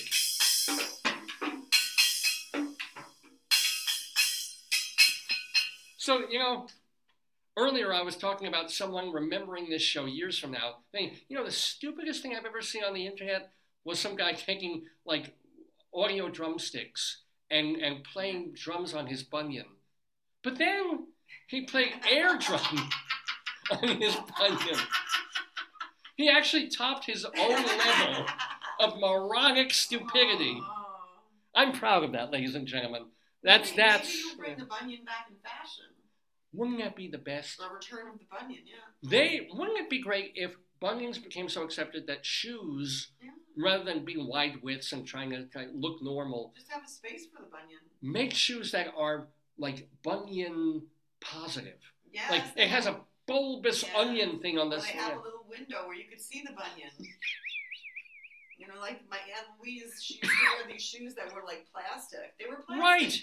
So they could be see-through plastic, so you could reveal the bunion. Yeah, and, and so you call them Yeah. Uggs because anybody who saw your foot would go Ugg. You know, but but yeah, like a plastic bubble window see the around the side of your foot. you. Bunion. And a magnifying, you, know, you could carry a little magnifying glass if people want to go look down at it and, and make it bigger. And have a little change purse or fanny pack that has all the bunion equipment. And, and, and you have it in all different cultures. You have like Indians sewing moccasin with bunion, like giant Indians don't wear pouches. Oh, you mean so? You mean Native Americans? Native, excuse me, Native American, excuse me. Indians. I mean, Yeah, with, with, with pouches that they sew like I don't I papooses. think you could do a lot of stuff. A You could make- bunion papoose. Maybe you could make a um a catalog. I would love that. A, a, bun, a foot friendly, bunion friendly. What friendly. was that esoteric? There used to be a really esoteric catalog, remember? And they had Oh. hand drawn pictures of clothing and stuff. Oh, I don't remember. It was. I just remember Sears, and I don't no, it recall was like for the um, the whole Earth. No, No, I No. don't remember. but just like astronaut moon boots. It would be like thirty thousand dollars, but one pair of moon boots. Has Where very specifically, it's like a big thing, and it has its own oxygen chamber. Oh, So that your no, a little helmet, little a little helmet. Yes, your bunion has its own helmet. That's beautiful. Well, it's, it's very body positive. I like it. I love it too. I love it. Anyway, I hope I hope you are showing off your bunions and enjoying them, ladies and gentlemen. I certainly have enjoyed doing this 920th episode of the Dave's Gone By Facebookio Podcastio of the stream, uh, with my wonderful wife Joyce taking part, with Rabbi Sol taking part, Steve Wolf joining us in the neighborhood this week. Uh, just just a, a really really fun show. So I hope to be back next Saturday, same time, same essential Facebook station here, with the 921st episode Wow. of the show. I mean, seriously, 921. Will you have a guest or the quiz, honey? What are you thinking? Oh, next week, I don't think so. This week is going to be brutal. Yeah. It's, it's my last um, teaching week before finals week, and then finals week will be brutal. But then again, I'll be grading like crazy, and the week after finals week, I don't care about anything.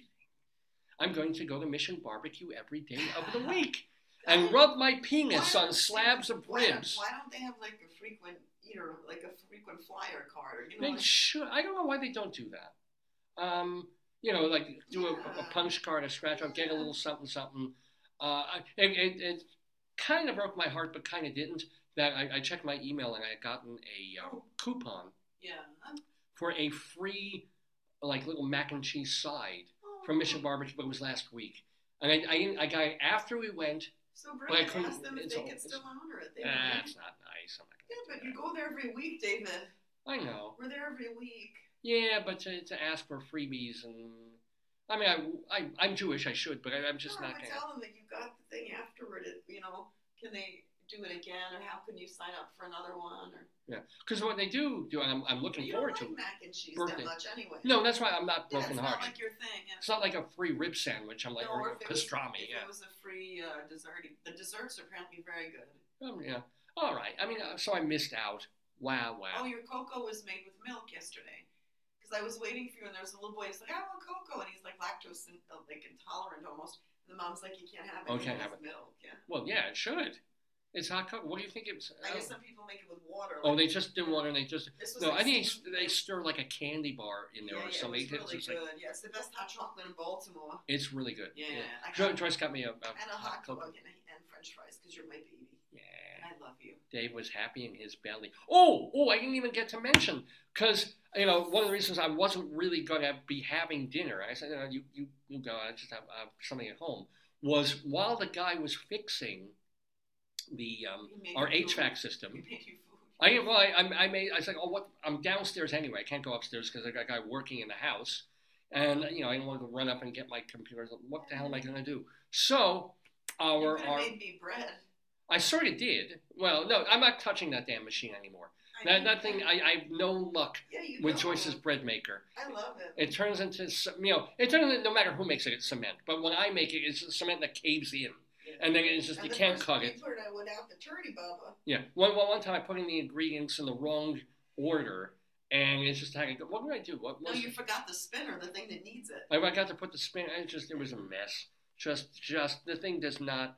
I'm usually I'm I'm great with crock pots. I'm pretty decent with a fryer. A bread maker, forget it. Mm, Just like can't can't deal with it. Because it's also too regimented. It's like you've got to put this in first, and then this, and this, and this, and Oh, fuck this. But so I'm thinking, what am I going to do? And I realized that our real estate agent, uh, a lovely woman named Janice, uh, that, that Oh, you made? Did you make it? I was like, I'm saying, you know what? I'm here, and she gave us as a gift for the holiday like this Kringle bread. Which I never freaking heard. What the hell is Kringle bread? It must be something special. It's like it's a holiday. It's a holiday thing, right? Yeah, it must be maybe local tradition. We don't know. So she brings us stuff, and you see it in like Trader Joe's and things. It's, it's um Kringle, and it, it gives you little instructions, and it's fairly quick. So you know what? I'm down here. What else am I gonna make it?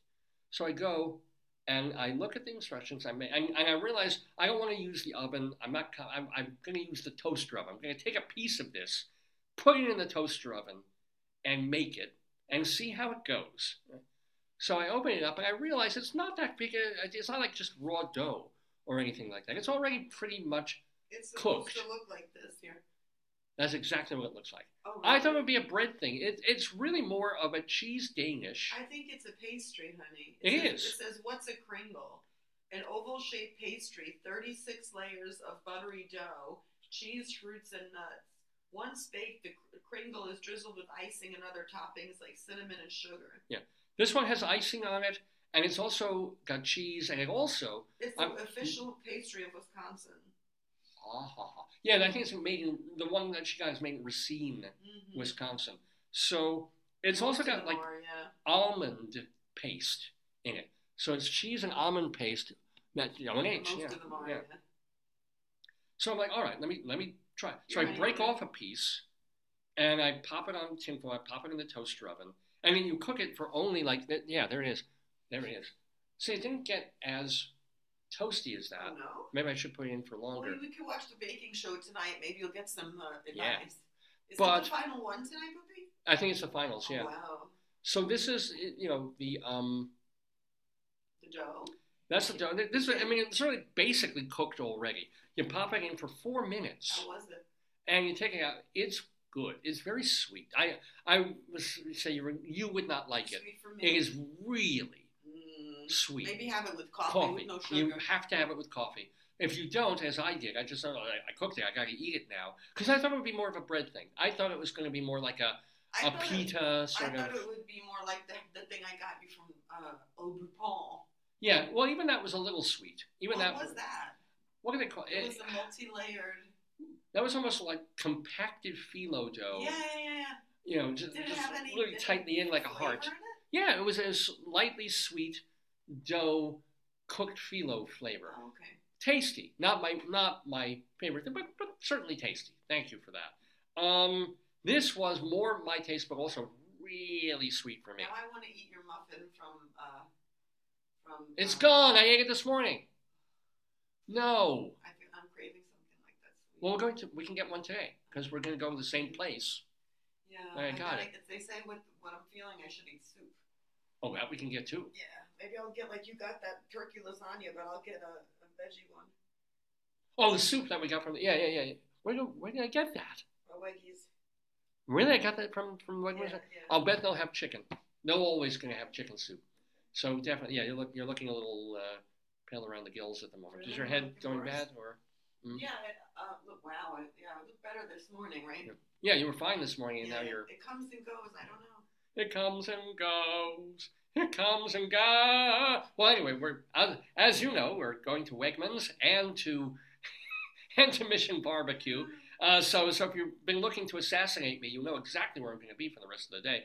Um, but thank you to Janice for the Kringle, which um, there, there's a lot more in the fridge. I only took one piece of it, so if you want to try it, but I'm just warning you that you will take one bite. I'm like, Should I yeah. go try it? Is You'll be like Beaker. No, no, I only cooked one piece, but I can put it in the toaster oven for five minutes. It'll be done. I'm gonna go see if I can find anything sweet. Take the heat. Oh, you want something sweet now? Yeah, I'm not sure what to. We have one piece of challah bread. That's nice. I'm gonna look. Okay. I'm going to end the show anyway. Wait, So, wait till I get back. oh, okay, leave. all right. I, I'm- I'm not going to end the show until Joyce comes back. Talk about next week. Well, next week I don't. You know, I don't know if we'll have a guest. We probably will because I was at a, a Zoom conference earlier in the week from the National Publicity Summit where I met Steve Wolf again uh, and got him to come back on the show and met some other people who are quite interesting. So it's very likely, if I do a show next week, that we will have a guest and maybe Rabbi Sol will have some some things to say about Hanukkah, which is now only a week or so away. So happy almost holiday. Oh, I didn't get to talk about. I guess I guess I'm glad I have another couple of minutes. That I don't know if you know this, but we lost this week Shane MacGowan, not not a guest on the program, not a friend of the neighborhood, but uh, leading member of the Pogues band um, and writer of a couple of the great folk pop rock songs of the era. Not a lot. Not a huge Pogues fan or Shane MacGowan fan, but their punk attitude mixed with Irish jig music and Irish um, traditional music to create something sort of new was was pretty great for its time. And if we don't hear any other Shane MacGowan songs, but um, a pair of brown eyes, which I you know I could listen to almost every day of the year, and around this time of year, Fairy Tale of New York, which for years and years and years was voted in England and, and Ireland and Wales as the greatest Christmas song ever. Forget Nat King Cole, forget you know the Andy Williams, forget um, all, all the you know Frosty the ate piece of frickin'. Snow. Won't you have cheese? cheese. Forget Frosty the Snowman, Fairy Tale of New York with Kirsty MacColl gonna end the show or I'll go and Shane a piece of MacGowan. I wish I could play. Yeah, um, again, another piece. Of, yeah, all right, I'm okay. Thank you, Joyce, for helping with the show. But he passed, and, and Shane MacGowan was someone who really, and this is not being mean, He should have died in his 20s. This is a man, not no, not because he was nasty or deserved to, but if there's a person who abused his body, uh, you know, because the living Sex Pistols, they're fine, they're still going strong. You know, Johnny Rotten's still around, um, or, or yeah, he, he's still there, and he's, he's he's appeared on TV and everything. He's a grand old man of rock and roll now. But Shane MacGowan drank so much. Uh, you know, I'm sure got in tons of fights in Ireland. You, if you've ever seen it, as horrible as some of the horror masks and Fright, Phantom of the Opera imagery from Lon Chaney was back in the day, there's pictures of Sean MacGowan without teeth in his like 30s that are just it's like oh oh that no human being should look. I mean, just like a, a mask of such horror, I and it's just his face because he I guess he didn't brush or he drank so much that his teeth rotted away in his face. In his 50s, he looked a lot better than he did in his 30s, right? He, he presumably came off and stayed off most of the sauce. God knows the damage that he did to his liver. But in uh, recent months, I did not know this because, you know, a few months ago, I was thinking, you know, it's amazing that Shane MacGowan is still alive. Like, like we, we lost Dolores O'Riordan, we lost Sinead O'Connor, we lost all these, but Shane MacGowan, who, oh, okay, yeah, who lost more blood than Keith Richard did in his heyday with the Rolling Stones. Shane MacGowan is somehow alive and, and seemingly reasonably well, but he wasn't. He was, um, he had, um, I think, encephalitis or, or, or, something like that. So he passed uh, about two or three days ago at the age of 65. And, you know, it's just, he didn't have to create, he didn't have to be Paul McCartney mm-hmm. or Elvis Costello or, or Neil Young or Tom Waits and write 50 great, incredible, memorable songs. He wrote a couple to half a dozen, but they are forever songs and forever performances by the Pogues. So a big, big, big sad farewell to Shane MacGowan uh, from the neighborhood. Not a friend of the neighborhood, unfortunately. Just, just someone who's like, ah, crap, he's gone. You know, that sort of thing.